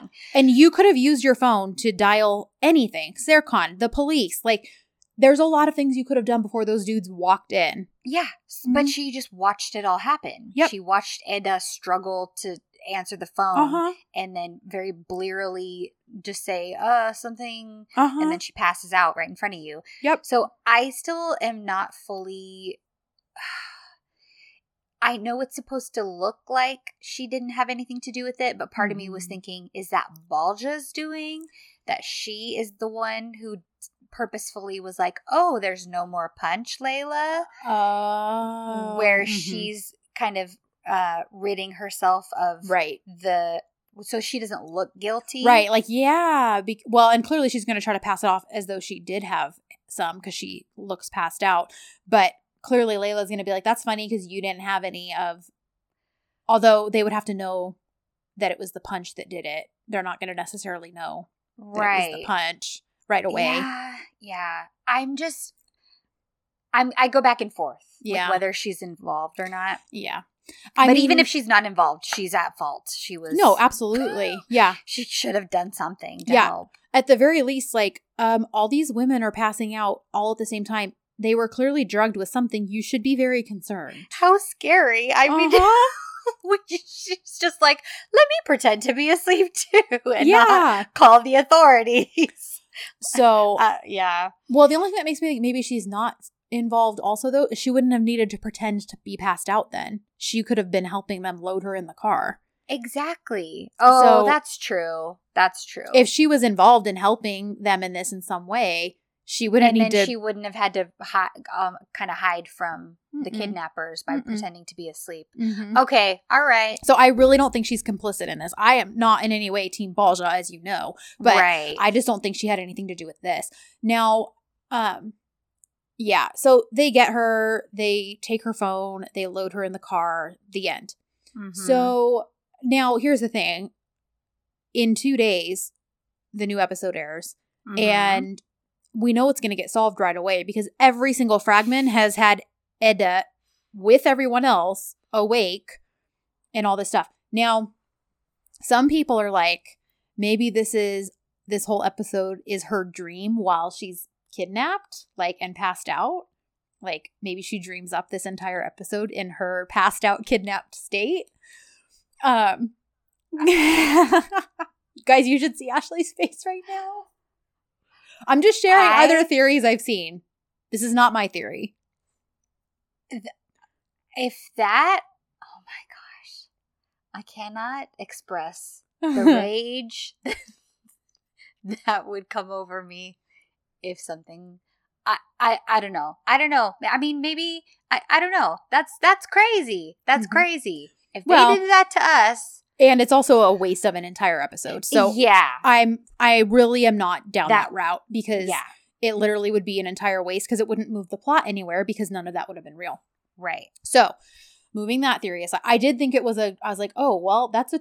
I mean, like, it's a legit theory because she is passed out the last we see her. And it is kind of strange that everything seems to be pretty fine right from the get go. Right. Um, but you also can't trust fragments. So we have no idea how long it's going to take before she's back in there, um, in the safety of, you know, uh, her home, all that Yeah. stuff. So my thing is like, okay, I think everything that happens is real. I think the kidnapping thing gets resolved fairly quickly. It was just meant to more be a scary thing for us at the end of this week, but I think they're going to put it together and get her back fairly quickly mm-hmm. especially if the Tahir thing wasn't a um a plot hole and they like knock him out on their way in or something and he's like Mm. well these dudes Prince Samon's dudes like knocked me out on their way in and then all of Yeah. a sudden Eda disappeared like I just think there's gonna Balca has a crisis of conscience and she decides Right. to be like, I'm awake, let me call the police. yes as soon as they leave and she like calls right away right. and they don't get very far or whatever either way I think it's gonna be solved fairly soon into the episode yeah. so I do think the whole episode happening is real Mhm. However, guys, this is not me being a hater. This is me being logical. Three happy fragments means that something terrible is waiting for us at Something the end of the episode. let me tell you, that third fragment has me shaking and Uh-huh. quaking in my boots. Yep. Because he's talking about if I lived a thousand lives, I would fall in love with you every time. And he's like, I'll be right back. Mm-hmm. just like, like, just like, well, he's like, before you know it, like, close your eyes and then I'll be here. And who, wait, who else said that? I believe it was such I- I believe it was Apollo who told the girl to wait for him and then never showed back up ever. Yeah. And she died sad waiting for him. hmm Yep. yep. She died waiting. now, I don't think it's going to be quite that bad, but um, yeah. Him Yeah. being like, It's total just T. It's total TBS, traumatic and- balloon yes, it is. Yes, it is. Because I can't. Tr- I don't trust it. I don't trust Mm-mm. any of it. I'm Nope. like, it's gonna be a horrible end to that episode. I guarantee it. I would bet my entire paycheck on it. I Mhm. just, I don't trust it. nope. And I think we're going to get beautiful Ed Edser moments. I think we're going to see them just like we did this week, all in love and just, you know, united and together and like ready to face life together. But that's then going to get tested. Like, then And- it's going to get tested and I'm fine with it being tested. as it should.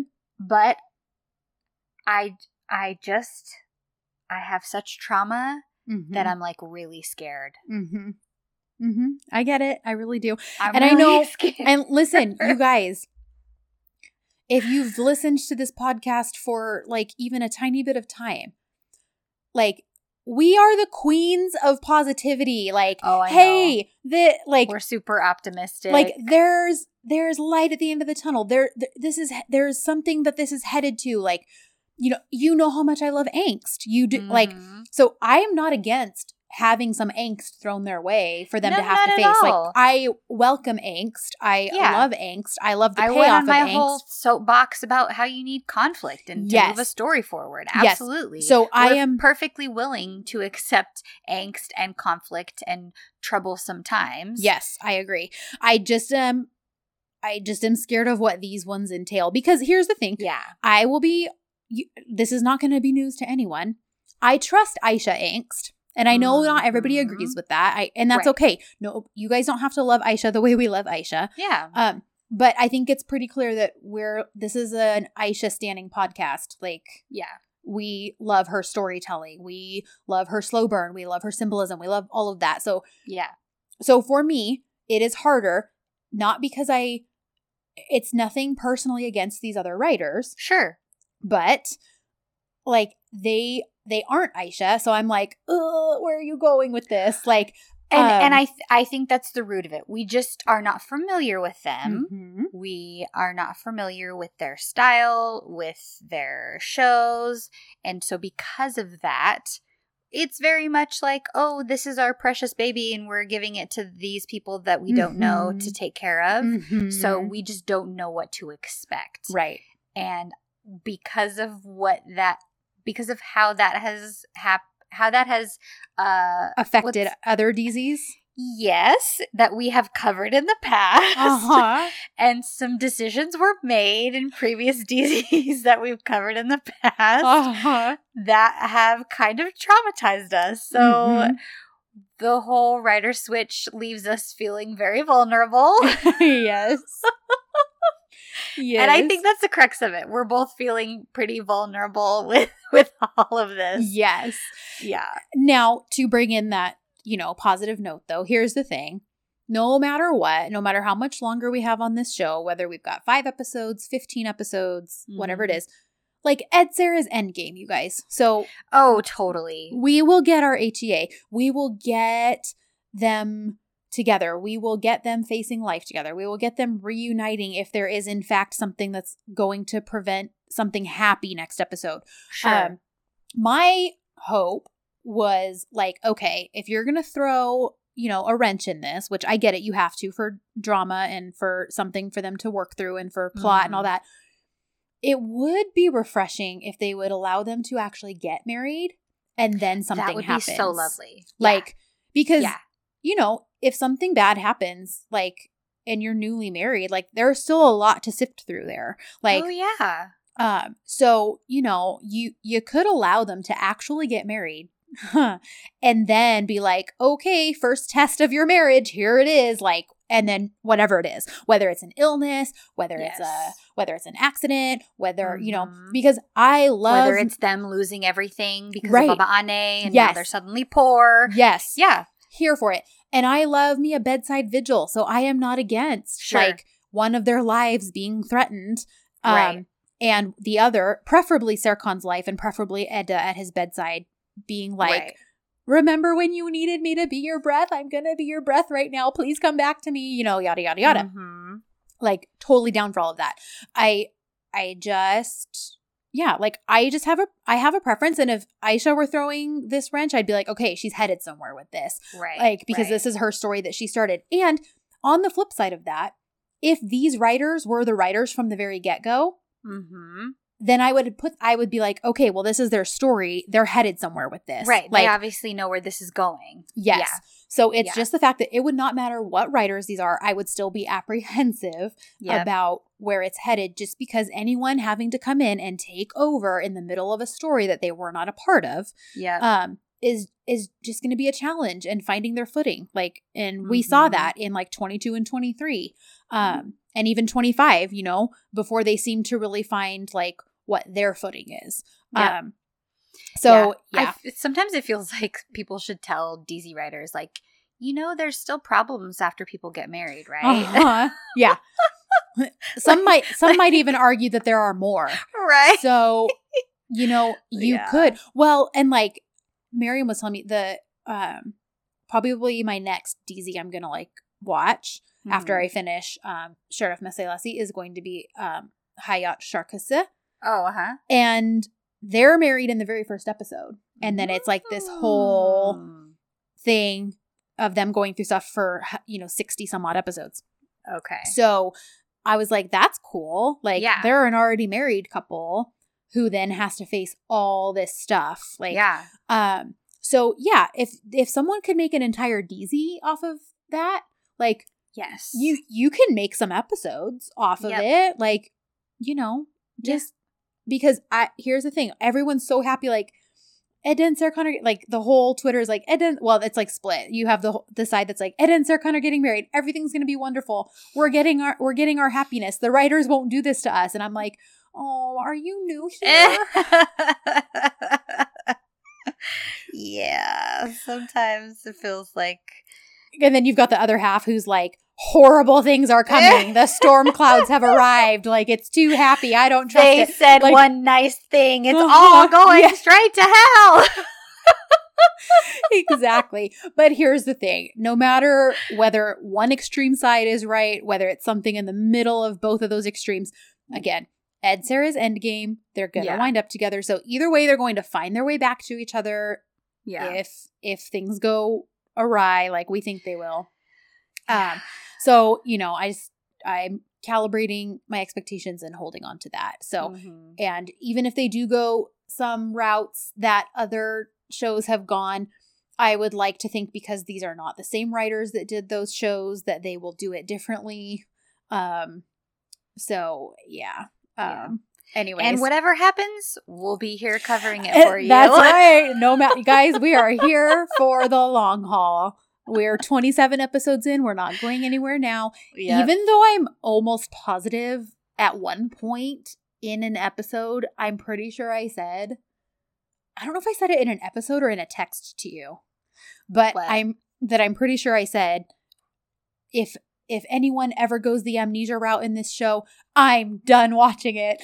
But well, listen. they haven't gone the amnesia route, and they I mean, haven't. That's just one of the ev- yeah, that's just one of the big theories floating around on Twitter. Right, right. So when people started tweeting that yesterday and today, I was like, "Oh shoot, I'm going to have to eat my words because you know I'm not going to stop watching the show for anything. Like I'm here. I'm not leaving our babies. Yeah. Like nothing will get me to It's been too long. Yeah, can't, like can't let go now. exactly. so I was like, I can't remember if I said that in an episode or if I just said that to Ashley, but I feel Hmm. like I said it in an episode. Well, now Um, they know. But now they know. Edit this out. nah, I'm too lazy. I already have too much editing to do from the beginning. Um, but yeah, so we're here for it, you guys. We will all get through this together because I even tweeted something today because, like I said, there's been very extreme reactions, and I've been a part of those too. I, you know, I'll be like, oh my gosh, this horrible thing's gonna happen, but then I'm like, but no matter what, Edser's Endgame, like I've been on both sides of it. So yeah. I basically was like, listen, you guys, like no matter no matter how we feel about the plot, about certain characters, about writing, whatever, no matter where we land on those spectrums, we're all here for Edser. We're all here because of the incredible chemistry between Hande and Kerem. Like, and and we're not going to lose that. Like, we're not going to lose Ed Yeah. We're not going to lose Hande and Kerem. So, no matter what, we're all in this together. We're all on this ride together for however long we get to stay on it. So, Yep. um, yeah. So I think that's a good happy-ish note to end on. So yeah. um we'll just be ready to embrace and endure and live through whatever whatever comes our way. yes, we will. and then I have to keep also reminding myself like Kristen, this is not real life. Kristen, this is not real life. This is not real life. This is a fictional show. This is a fictional show Fully fictional. that we are way too emotionally invested in, but I make no apologies for that. So anyways uh yeah so i think that's it. Thank you guys for uh sticking around with us and going through this episode with us as every week. So thank you for being here. Welcome again to all of you who are new and just found us. Um hope you enjoyed this episode and we will be back next week to uh break down whatever comes our way uh yeah because there's a lot of things that could happen and a lot of things that could not happen so Yeah. we'll, we'll be here to go through all of it with you. So um, that's it. And until next time, Gooter shooters. hoşça kal.